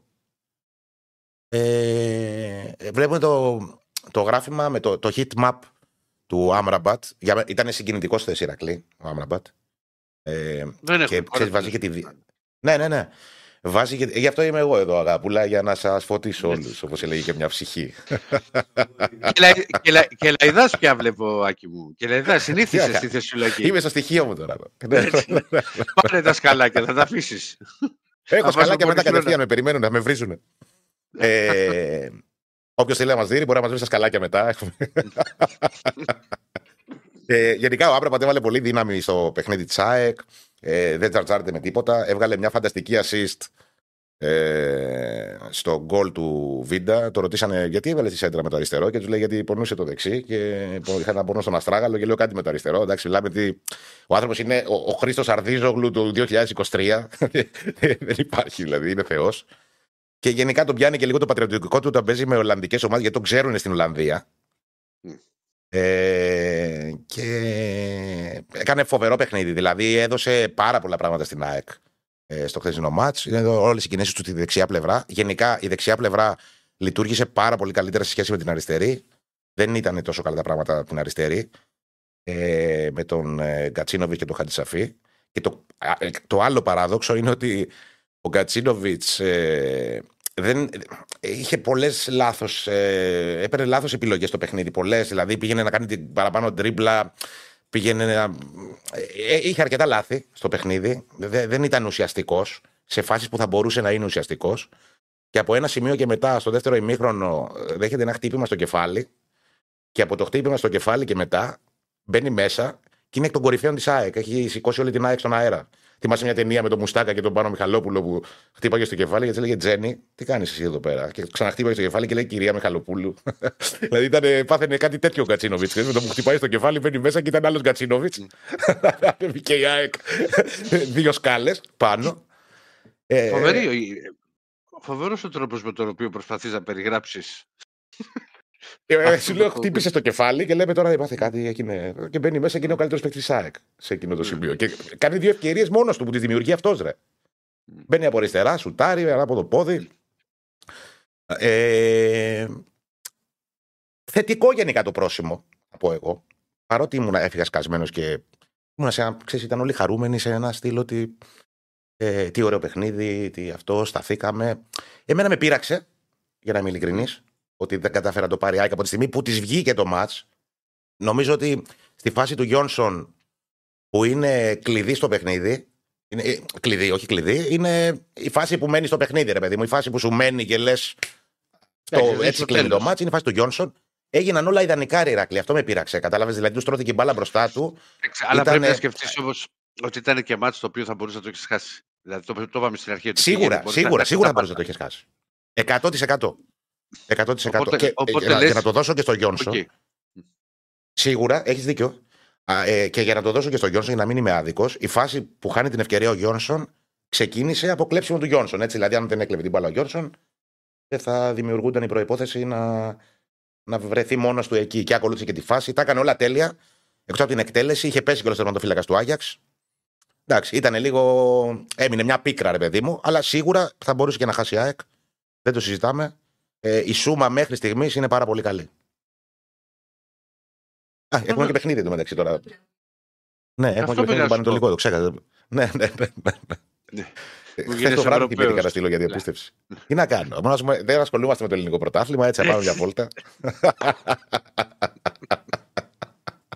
Για λέγε. Ε, δεν, έχουμε, δεν έχουμε κάποια θέμα ιατρικό. Μόνο αυτό που είπε ο Άμπραμπατς δεν υπήρχε κάποια ενημέρωση από την ΑΕΚ. Με τον Τζούμπερ υπήρχε ένα θέμα, έμεινε τελικά εκτός αποστολής. Ένιωσε κάποιες ενοχλήσεις θε. Δεν υπάρχει ε, κάτι ξεκάθαρο. Ναι, ναι. Τι, τι ήταν αυτές οι ενοχλήσεις, ας πούμε. Δεν ξέρω αν θα είναι διαθέσιμο με τον Ολυμπιακό. Σήμερα θα μάθουμε. Ε, με τον Πανετολικό, τον Ολυμπιακό, λέω καλά. Ε, μόνο εμά σκέφτεσαι. Ερχόμαστε εκεί και παίρνουμε τα αποτελέσματα και λες τι γίνεται. Εννοείται αυτό, έχεις πάρει τα αποτελέσματα. Η μόνη ομάδα που δεν έχασε. Δύο λοιπόν. χρόνια. Όχι που δεν έχασε στο πρωτάθλημα, έτσι, για να μην ξεχνιόμαστε, γιατί έχει περάσει και ένα εξωτικό βράδυ στο κύπελο πέρσι. Στο κύπελο, στο πρωτάθλημα. Τρία ματσάκια ναι. που θα χάραμε από την Δεκελία από τη Δεκελία σε χάναμε, θα έρχεσαι εκεί. Ο κακό δαίμονας της ΣΑΕΚ μέχρι στιγμής στη Νέα Φιλαδέλφια είναι ο Παρσεραϊκός και ο Ολυμπιακός. Είναι οι μόνες ομάδες που δεν έχει κερδίσει ΑΕΚ στο πρωτάθλημα. Ναι, αλλά ο Παρσεραϊκός έχει έρθει μία φορά ή δύο. Έχει έρθει μία φορά. Ναι. Δύο και στο κύπελο. Εγώ δεν πειράζει. Εγώ έρχομαι. Όχι, ο Ολυμπιακός ήρθε τρεις, ρε. Τρεις φορές ήρθε ο Ολυμπιακός και δεν έρθει. Ναι. ναι. Όχι, και κέρδισε κιόλας. Όχι, η μοναδική ομάδα ελληνική που την κέρδισε μέσα στη Φιλαδέλφια. Ε, τυχαίο; Ναι. Δεν νομίζω. Τίποτα δεν είναι τυχαίο. Έτσι είναι. Τίποτα δεν έχει. Αυτά ρε Ρακλή, δεν έχω κάτι για το παιχνίδι με το. Δηλαδή, δεκάδες και αυτά τώρα, τι να σας πω, νομίζω ότι θα γίνουν πάρα πολλές αλλαγές. Ε, σίγουρα θα γίνει. Σίγουρα θα γίνει. Ναι. Δεν υπάρχει περίπτωση. Είναι, είναι, είναι και οι κουρασμένοι. Δηλαδή, για αυτό που είπε ο Γιωβάνοβιτς χθες, ότι άντε να πάμε στη διακοπή να, να πάρουν μια ανάσα. Είναι και η σε αυτή τη διαδικασία. Έδωσε και η πάρα πολλά μάτς από το καλοκαίρι μέχρι τώρα σε πολύ κοντινή απόσταση και μετά την πρώτη διακοπή. Θυμάστε όλοι για τι καρμανιόλα πρόγραμμα είχε με, τη Λεωφόρο, με το Ολυμπιακό, πολύ ψηλής έντασης μάτσα απέναντι σε μεγάλη ομάδα, με την Brighton, με τη Λεωφόρο. Ε, ήταν και δύσκολο το πρόγραμμα και συνεχόμενα παιχνίδια. Ε, χρειάζεται μια ανάσα η γιατί έχουμε ξαναπεί ότι είναι μια συνθήκη αυτή η φετινή που δεν την είχε συνηθίσει η ομάδα. Mm-hmm. Η ΑΕΚ έπαιζε ένα παιχνίδι την εβδομάδα και είχε πολύ χρόνο προπονητής να το δουλέψει. Φέτος η ομάδα δεν βρίσκει χρόνο να προπονηθεί καν. Αυτά. Αυτά. Πάμε. Μπάσκετ έχουμε. Στην Πάτρα. Μπάσκετ. Το μπάσκετ. Θα παίξει ο Ολυμπιακός Παναθανιακό Ηράκλειο, δεν ξέρω αν το ξέρεις. Έχουν πάρα πολύ καιρό να παίξουν και είναι. δεν κοιτά παίζουν κάθε αυτό. Σπύρος κοντός. Καλησπέρα. Γεια, μου. Γεια σας. Έχουμε τον Άκη, ο οποίος δεν ασχολείται με το μπάσκετ. Ε, εντάξει, εσείς εκεί είστε καθηθοποιοί που έλεγε ο Μπράντοβιτς Δεν ξέρω αν το έχετε δει αυτό. Σε time out. Δεν έχουμε. Τι να είμαστε, δεν έχουμε δει, δεν σ' άκουσα. Ηθοποιοί. Δεν το είδατε χθες. Ε, επικό time out στο 79-60 όταν είχαν οι Παρτίζαν από τη Μακάμπη στο Τελαβίβ. Ξέσπασμα ο ναι. Μπράντοβιτ. Αυτοί παίζουν, ναι, ναι. αυτοί παλεύουν. Εσείς είστε ηθοποιοί. Δεν είστε παίκτες. Επικό. Ωραίο. Ωραίο. Κλασικός ο Μπράντοβιτ εκεί πλαβή. Με το καλημέρα. Είστε ηθοποιοί. Ηθοποιοί. Κάποιοι άλλοι δεν είναι παίκτες που είχα εγώ. Έτσι, έτσι, έτσι. Μεγάλη στιγμή. Μεγάλη στιγμή γιατί άρχισε η Ευρωλίγα και το καταλάβαμε. Δηλαδή, έχουμε για πες, γιατί θα, μιλή, θα μιλήσουμε για τον τερματισμό. Τι είχαμε χθες Ευρωλίγα.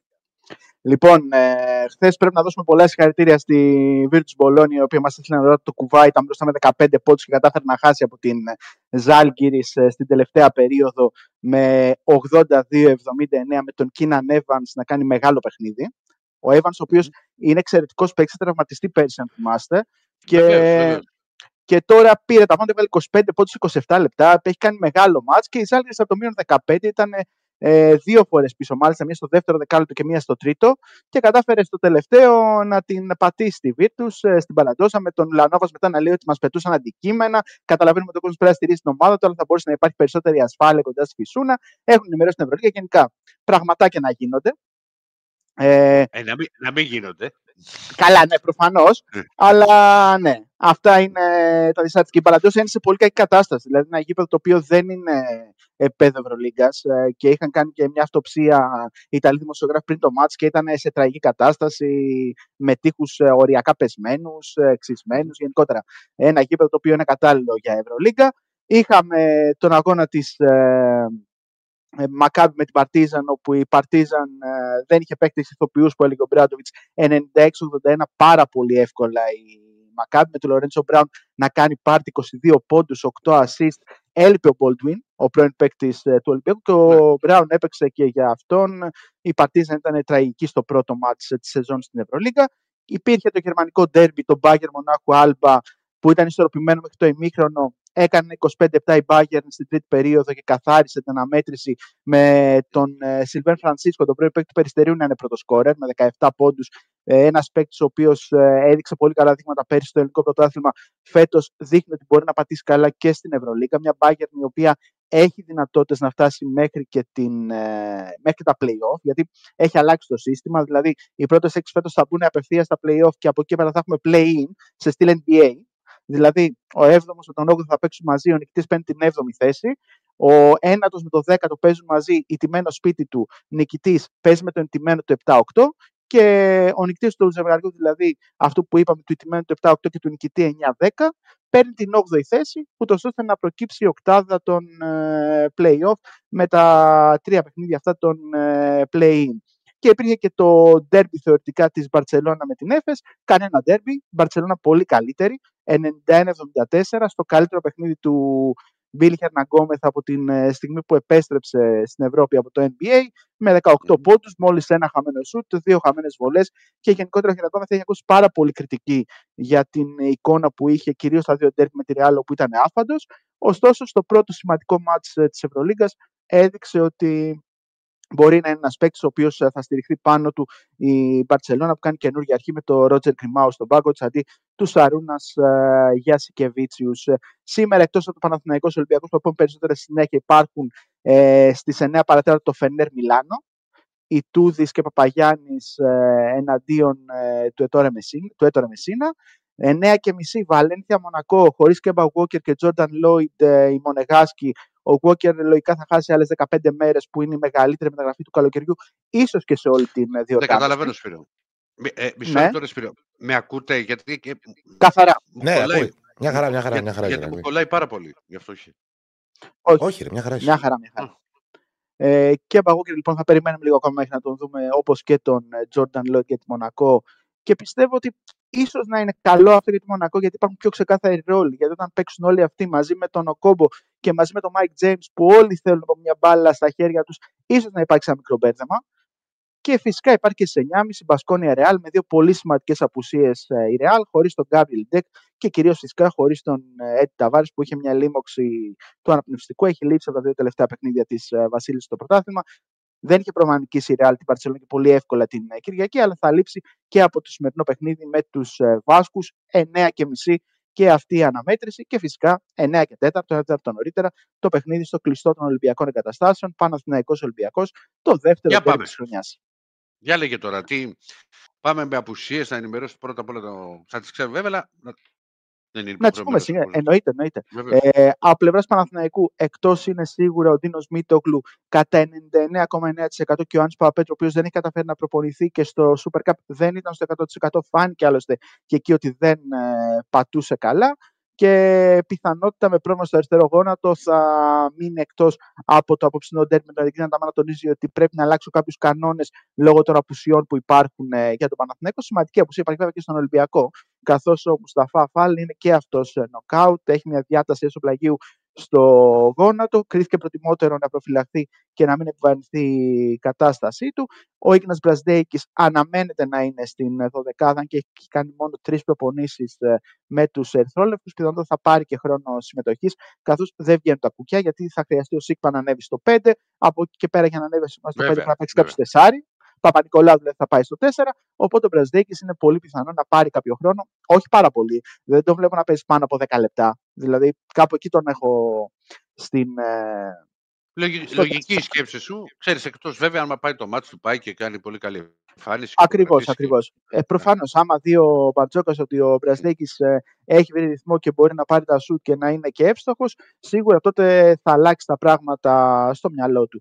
Και φυσικά, όπως δήλωσε και ο, όπως δήλωσε και ο προπονητής του Ολυμπιακού, περιμένει τον Παναθηναϊκό διαφορετικό, πολύ πιο επιθετικό, στην άμυνά του κυρίως και στις mm-hmm. επιθετικές του επιλογές, λιγότερο διστακτικό σχέση με το μάτι του κυπέλου και φυσικά θα θέλει να αντιδράσει για όσα έγιναν στο παιχνίδι του Super Cup, στο οποίο οι Ερυθρόλευκοι νίκησαν πολύ εύκολα με το 75-51, με το Παναθηναϊκό να πετυχαίνει μόλις 11 πόντου στο πρώτο εμίχρονο και έτσι έφτασαν στο 17-1 το επιμέρους σκορ στα τελευταία 17, 18 ε, παιχνίδια μεταξύ των δύο στο πρωτάθλημα και στο κύπελο.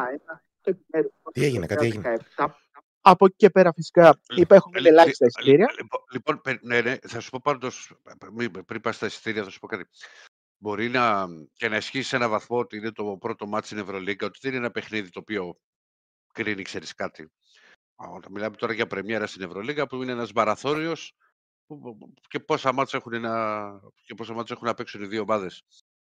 Απλά στον Παναθηναϊκό, όπως το βλέπω εγώ, μετά την ήττα το Super Cup και όχι με την ήττα, όσον αφορά με την εμφάνιση και τον τρόπο με τον οποίο ήρθε αυτή η νίκη του, του Ολυμπιακού, έχει μπει λίγο η πίεση και ας είναι πρεμιέρα.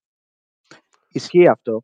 Και αυτοί προσπάθησαν να αποφορτήσουν τόσο ο διοικητικό ηγέτη του Παναθηναϊκού, ο οποίος βρέθηκε στη χθεσινή προπόνηση που είπε: Είμαστε μια νέα ομάδα, δεν έχουμε χημεία, δεν μπορούμε να βρισκόμαστε με κλειστά μάτια. Γι' αυτό που θέλει να βλέπει ο κόσμος από εμάς, τουλάχιστον στην αρχή, είναι να παλεύουμε περισσότερο και είπε ότι το Σάββατο δεν παλέψαμε όσο μπορούσαμε, οπότε ε, απόψε, ε, βασικά μίλησα χθες, οπότε αύριο είπε ο Δημήτρης Γιανακόπουλος, ναι. πρέπει να παλέψουν περισσότερο. Και ο Ερκίνα Ταμάν, ο οποίος επίσης σημείωσε ότι θα είναι πολύ δύσκολο. Είμαστε πολύ καλή ομάδα, έχουμε παίξει με χαρακτήρα και θέλουμε να δείξουμε το επίπεδό μας μετά τη βαριά ήττα στο Super Cup. Και θα είναι διαφορετικά ε, όταν έχουμε την όθηση από 20.000 κόσμο και θα προσπαθήσουμε να δώσουμε τη μάχη μας για να κερδίσουμε. Οπότε προσπάθησαν και αυτοί να αποφορτήσουν, γιατί έχουν ακουστεί πάρα πολλά για τον ε, Παναθηναϊκό πριν το μάτς ε, με τον Ολυμπιακό, ότι είναι μια ομάδα επέδου Final Four, ότι μπορεί να πάρει την Ευρωλίγκα. Όλα αυτά είναι πολύ νωρίς να τα λέμε. Είναι μια νέα ομάδα ο Παναθηναϊκός, δεν πρέπει να το ξεχνάμε αυτό. Είναι πάρα πολύ καινούργιοι παίκτες. Είναι παίκτες οι οποίοι έχουν κάποια προβληματάκια όσον αφορά τους τραυματισμούς που δεν επιτρέπουν στον Ελληνικό Ταμάν να παρουσιάσει στο 100% αυτό που θέλει. Δηλαδή, η απώλεια του Μίτογλου είναι πολύ σημαντική για τα ντέρμπι με τον Ολυμπιακό. Γιατί ένας παίκτης ο οποίος μπορεί να παίξει στο 5, μπορεί να ανοίξει το γήπεδο και να δημιουργήσει άλλα προβλήματα τόσο στο Μιλουτίνο όσο και στον Φαλ. Οπότε πρέπει να το έχουμε και αυτό στο μυαλό μας. Και ιδιαίτερα όταν έχει παίκτες που δεν ξέρουν τι σημαίνει Παναθηναϊκός Ολυμπιακός. Δηλαδή πέρα από τον Παπαπέτρου, πέρα από τον ε, Μίτογλου και άλλοι δύο-τρεις. Ναι, αλλά το, είναι εύκολο στο Ραμπούρ και να καταλάβουν τι είναι το το, αυτά τα ντέρμπι.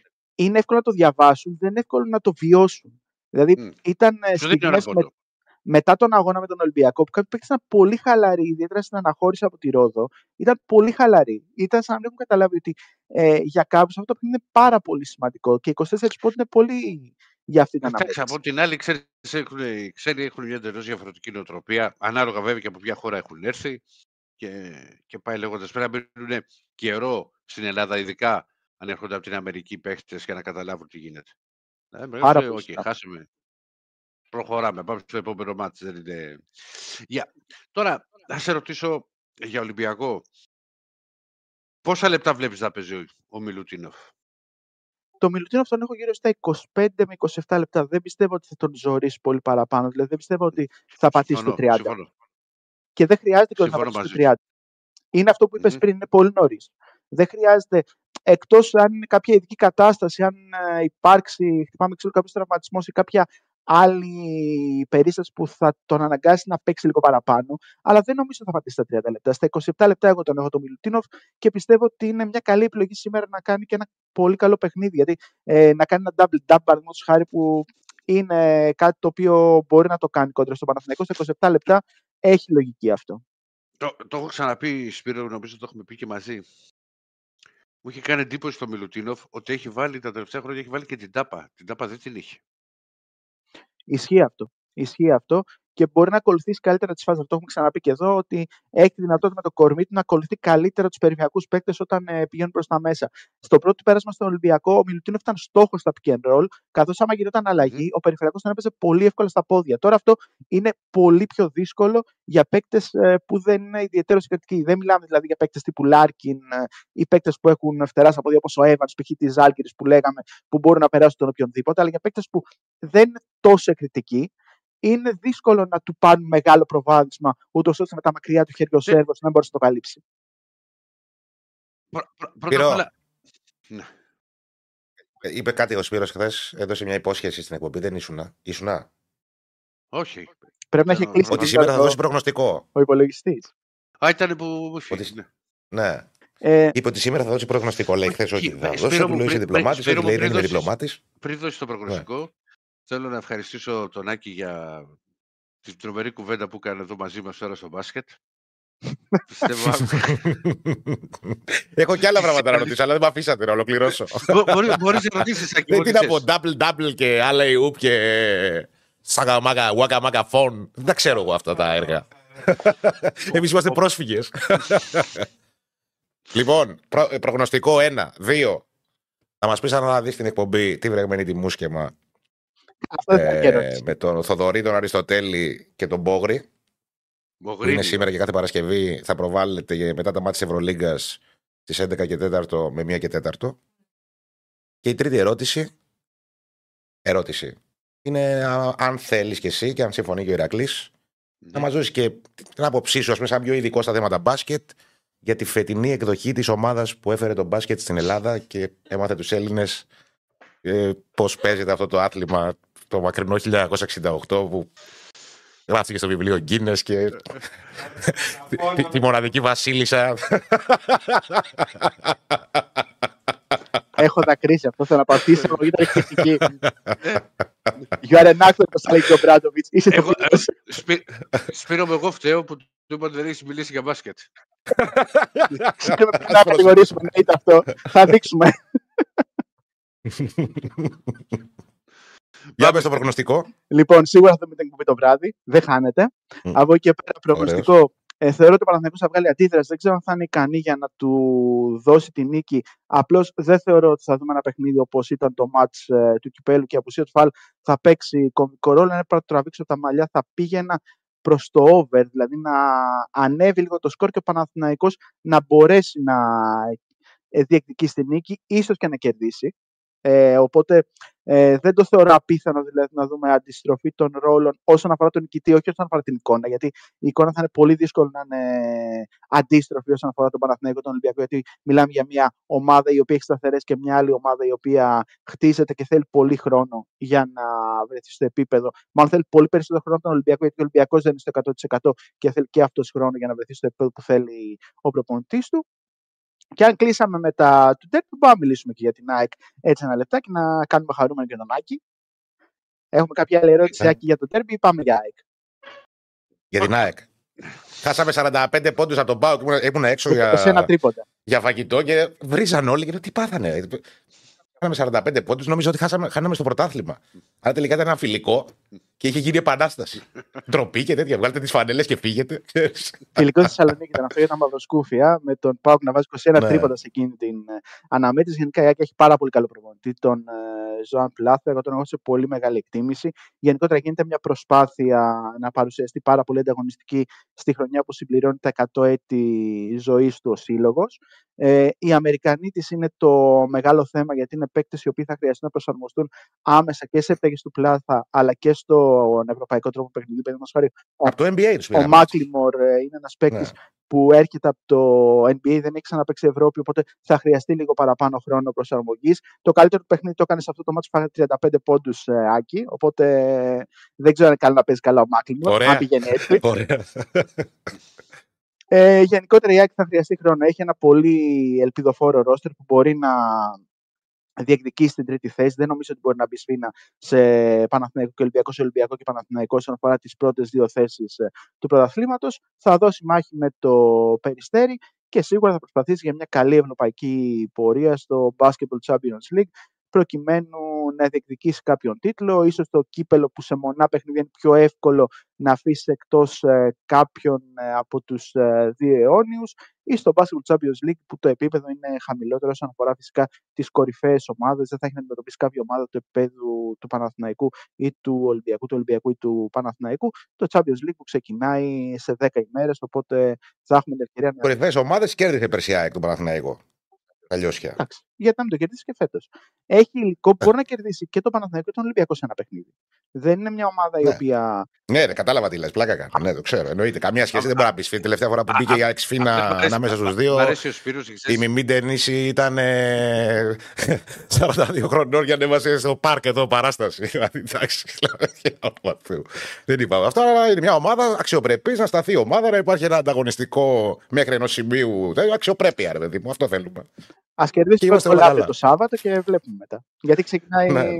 Και η Basket League ε, το Σαββατοκύριακο και τη Δευτέρα υπάρχουν παιχνίδια. Οπότε καλό θα είναι να βλέπουν όλοι ένα παιχνίδι τη φορά. Και η ΑΕΚ παίζει ε, αύριο 5 και 4, αν δεν κάνω κάποιο σοβαρό λάθος, με το Λαύριο, νομίζω ότι είναι και ερτρία. Οπότε θα έχεις mm. την ευκαιρία να το δεις. Θα είσαι εκεί Αύριο θα δω την ΑΕΚ Β, γιατί παίζει με τον Μπάουκ. Τι αλλά... Νωρίς, νωρίς. Μεσμεράκι. με πέντε μου φαίνεται. Πέντε, κάπου εκεί. Ε, ναι. Σας πολεμάνε όλοι. Σας βάλουν και τον μπάσκετ και το ποδόσφαιρο. Μας πολεμάνε όλοι αγόρι μου. Αυτή είναι μια πραγματικότητα που μας ακολουθεί επί σειρά ετών. Έχουμε πέσει στη χύτρα του μας πολεμάνε όλοι αγόρι μου. Τι έκανε. Τα ξέρετε όλοι. Μαρτυράτε όλοι. Να σε καλά, Σπύρο μου. Να σε καλά. Ευχαριστούμε, Σπύρο. Θα τα πούμε. Για χαρά.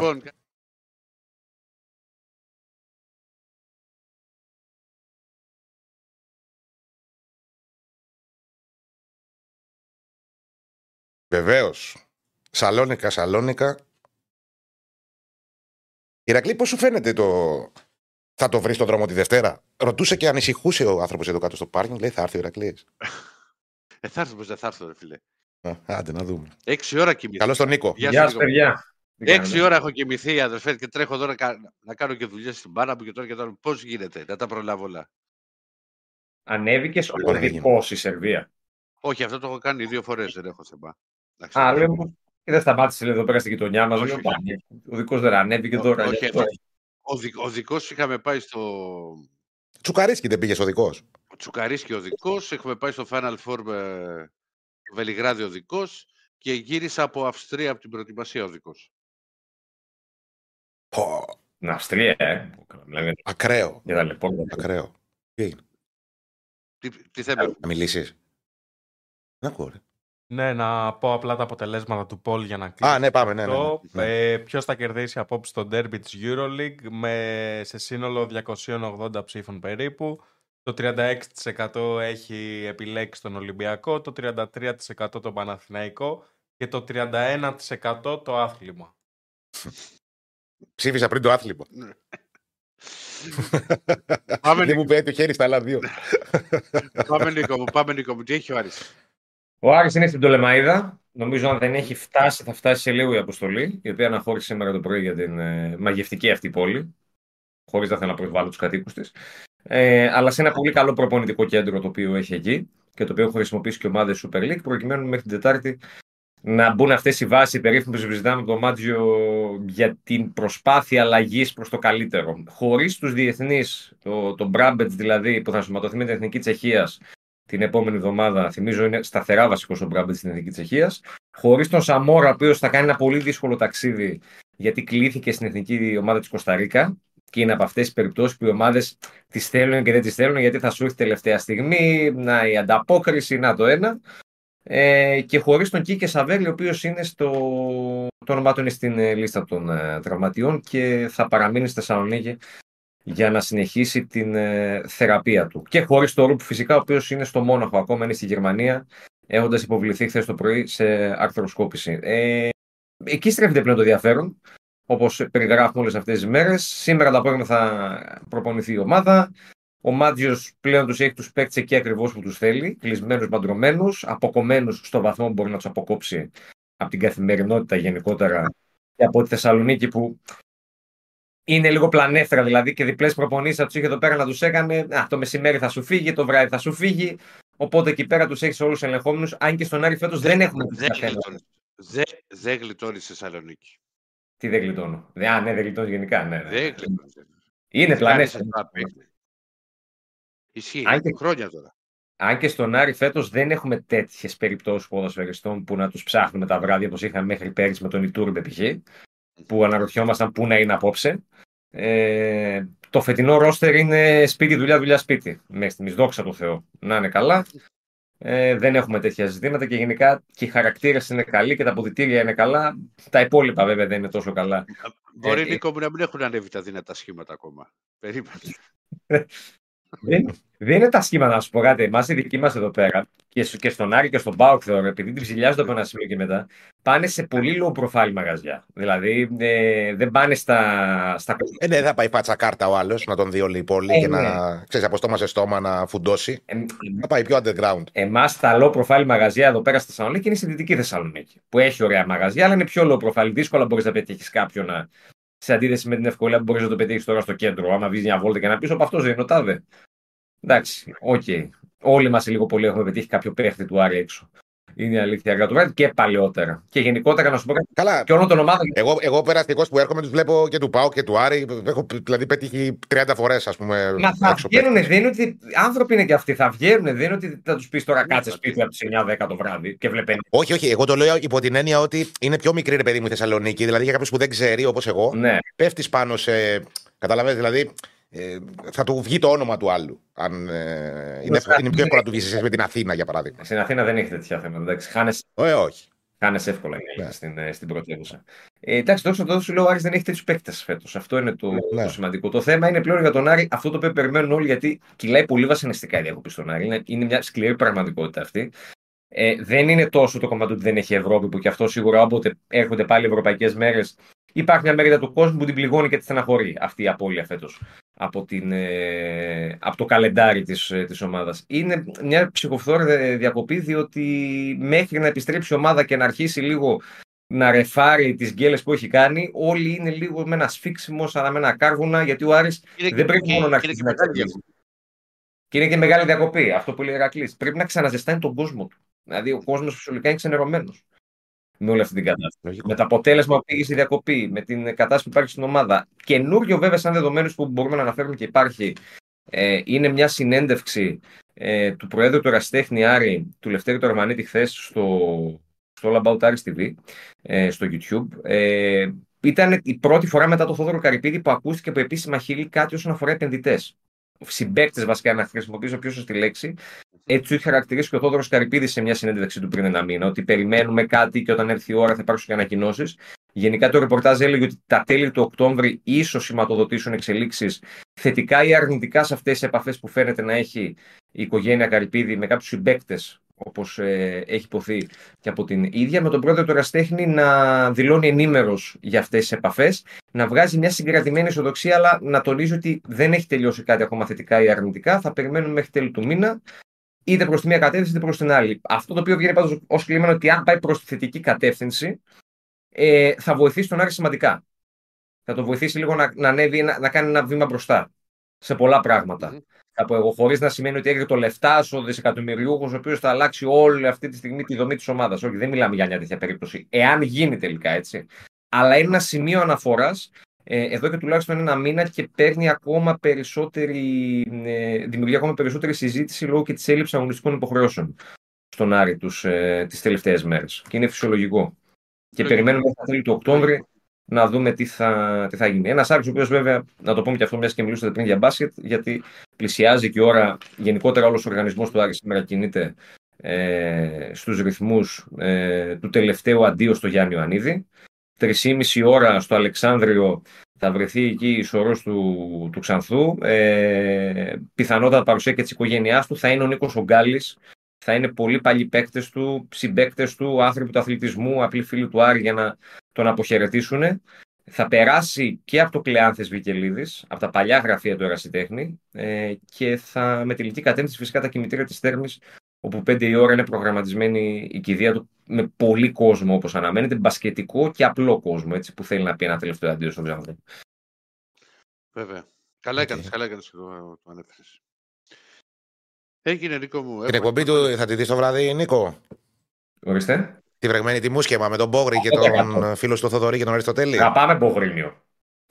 Ναι, ωραίος. Φουλ Μπογρίνιο. Ναι, ναι, Έχει ναι. περάσει και από τον Άρη. Έχει περάσει Ε, καλά, έχει περάσει από παντού. Δεν έχει αφήσει η ομάδα. Έχει Παναθηναϊκό, περάσει. Ολυμπιακό, ΑΕΚ. Πα- Δεν θυμάμαι Ε; την περίοδο που τα είχε με, με την Έλκο Κίνο ο Γιώργος Μπόγλου τότε, γιατί πολλοί περιμέναν να τη δουν κάποιου κερκίδε. Ή αν ήταν στον Μπάουκ τότε, γιατί έχει περάσει και από όλες τις ομάδες εδώ πέρα γενικότερα. Στον Παναθηναϊκό νομίζω ήταν πιτσιρικά, αν δεν κάνω λάθος. Αν. Γιατί τα, δεν τα. Έτσι, Δεν τα- φλασιά, εγώ αντι- ο δεν- αντίπα τα δεν ξέρει. το- Δεν δεν- ξέρεις. Ε, Δεν θυμάμαι τώρα, εγώ τώρα με Έχει τις περάσει ημερομηνίες και από όλο αυτά. το Big Μας το παίζει και μπάσκετ άνθρωπο του μπάσκετ. Ε, Το pick and roll. Λοιπόν, ναι, ναι, ναι, ναι. Αυτά παιδιά. Έγινε Νίκο μου. Καλή συνέχεια. Να είστε καλά. Να είστε καλά. Γεια χαρά. Λοιπόν, Λοιπόν, μια δύσκολη εβδομάδα. Μια δύσκολη εβδομάδα. Έφτασε στο τέλος. Ε, Τι έγινε; απλά την έβγαλες Το κινητό του να δει. Το κινητό σου δε. το κινητό μου. Α, βέβαια. Αυτά δεν πρέπει να τα πει ο... τους συντελεστές εκπομπής. Ε, Άκη μου, Δεν τα Τι- ξέρουμε τι εμεί αυτά. κοιτάς; Εμείς είμαστε μικρά παιδιά. Αυτά είναι για μεγάλα, για μεγάλα παιδάκια. Λοιπόν, έλα, γραφικά, γραφιστικά. Βα... Βασίλης Γκουζούρης, Ελισάμπε Παντελίδου. Τους ευχαριστούμε, ευχαριστούμε τα παιδιά. Στήσιμο live streaming, Ραφαήλ. Ο Ράφα. Τι Ραφαήλ. Ε, Πατσουλής και Στέφανος Συνοδρινό. Τεχνική επιμέλεια ο κ. Στέφανος. Σκηνοθεσία Art Direction Δημήτρης Κραβάριτη. Συντονισμός εμπορικού τμήματος Ανάση Χαρίσης. Αρχιστεξία η, κυ- η κυρία Κωνσταντίνα Πανούτσου. Και ολόκληρο το στρατό που υπάρχει εδώ στους μεταράδες που δουλεύουν νυχθημερών για αυτή τη διαδικτυακή εκπομπή και όχι μόνο γιατί οι μεταράδες όπως το πάνε θα κάνουν 24 ώρο κανάλι. Ήρθε το τέλος; Ήρθε το τέλος. Τι, ε, τώρα δεν θες να φύγεις, ε; Καλό Είναι μάθε. μια δύσκολη εβδομάδα. Έχω σκαλάκια, ρε. Έχω να φύγω να πάω κατευθείαν Φιλαδέλφια. Ναι. Με βρίζουν οι άλλοι. Τους είπα δυόμιση. Ε, εντάξει. Έχω ένα μισάωρο στον δρόμο, δεν το έχω σίγουρα. Ναι, αλλά Εξαρτάται. κοιτάξτε ότι θα είμαστε μαζί. Έχω μέχρι να φτάσω τώρα στην πρωτεύουσα του κυτρινόμαυρου πλανήτη. Είναι ολόκληρο ταξίδι από εδώ. Γεια σου Άκη μου, γεια σου Άκη μου, γεια σου Άκη μου. Μη σπάσεις το γραφικό μέτρο στον Άιλα. Φιλιά, για χαρά.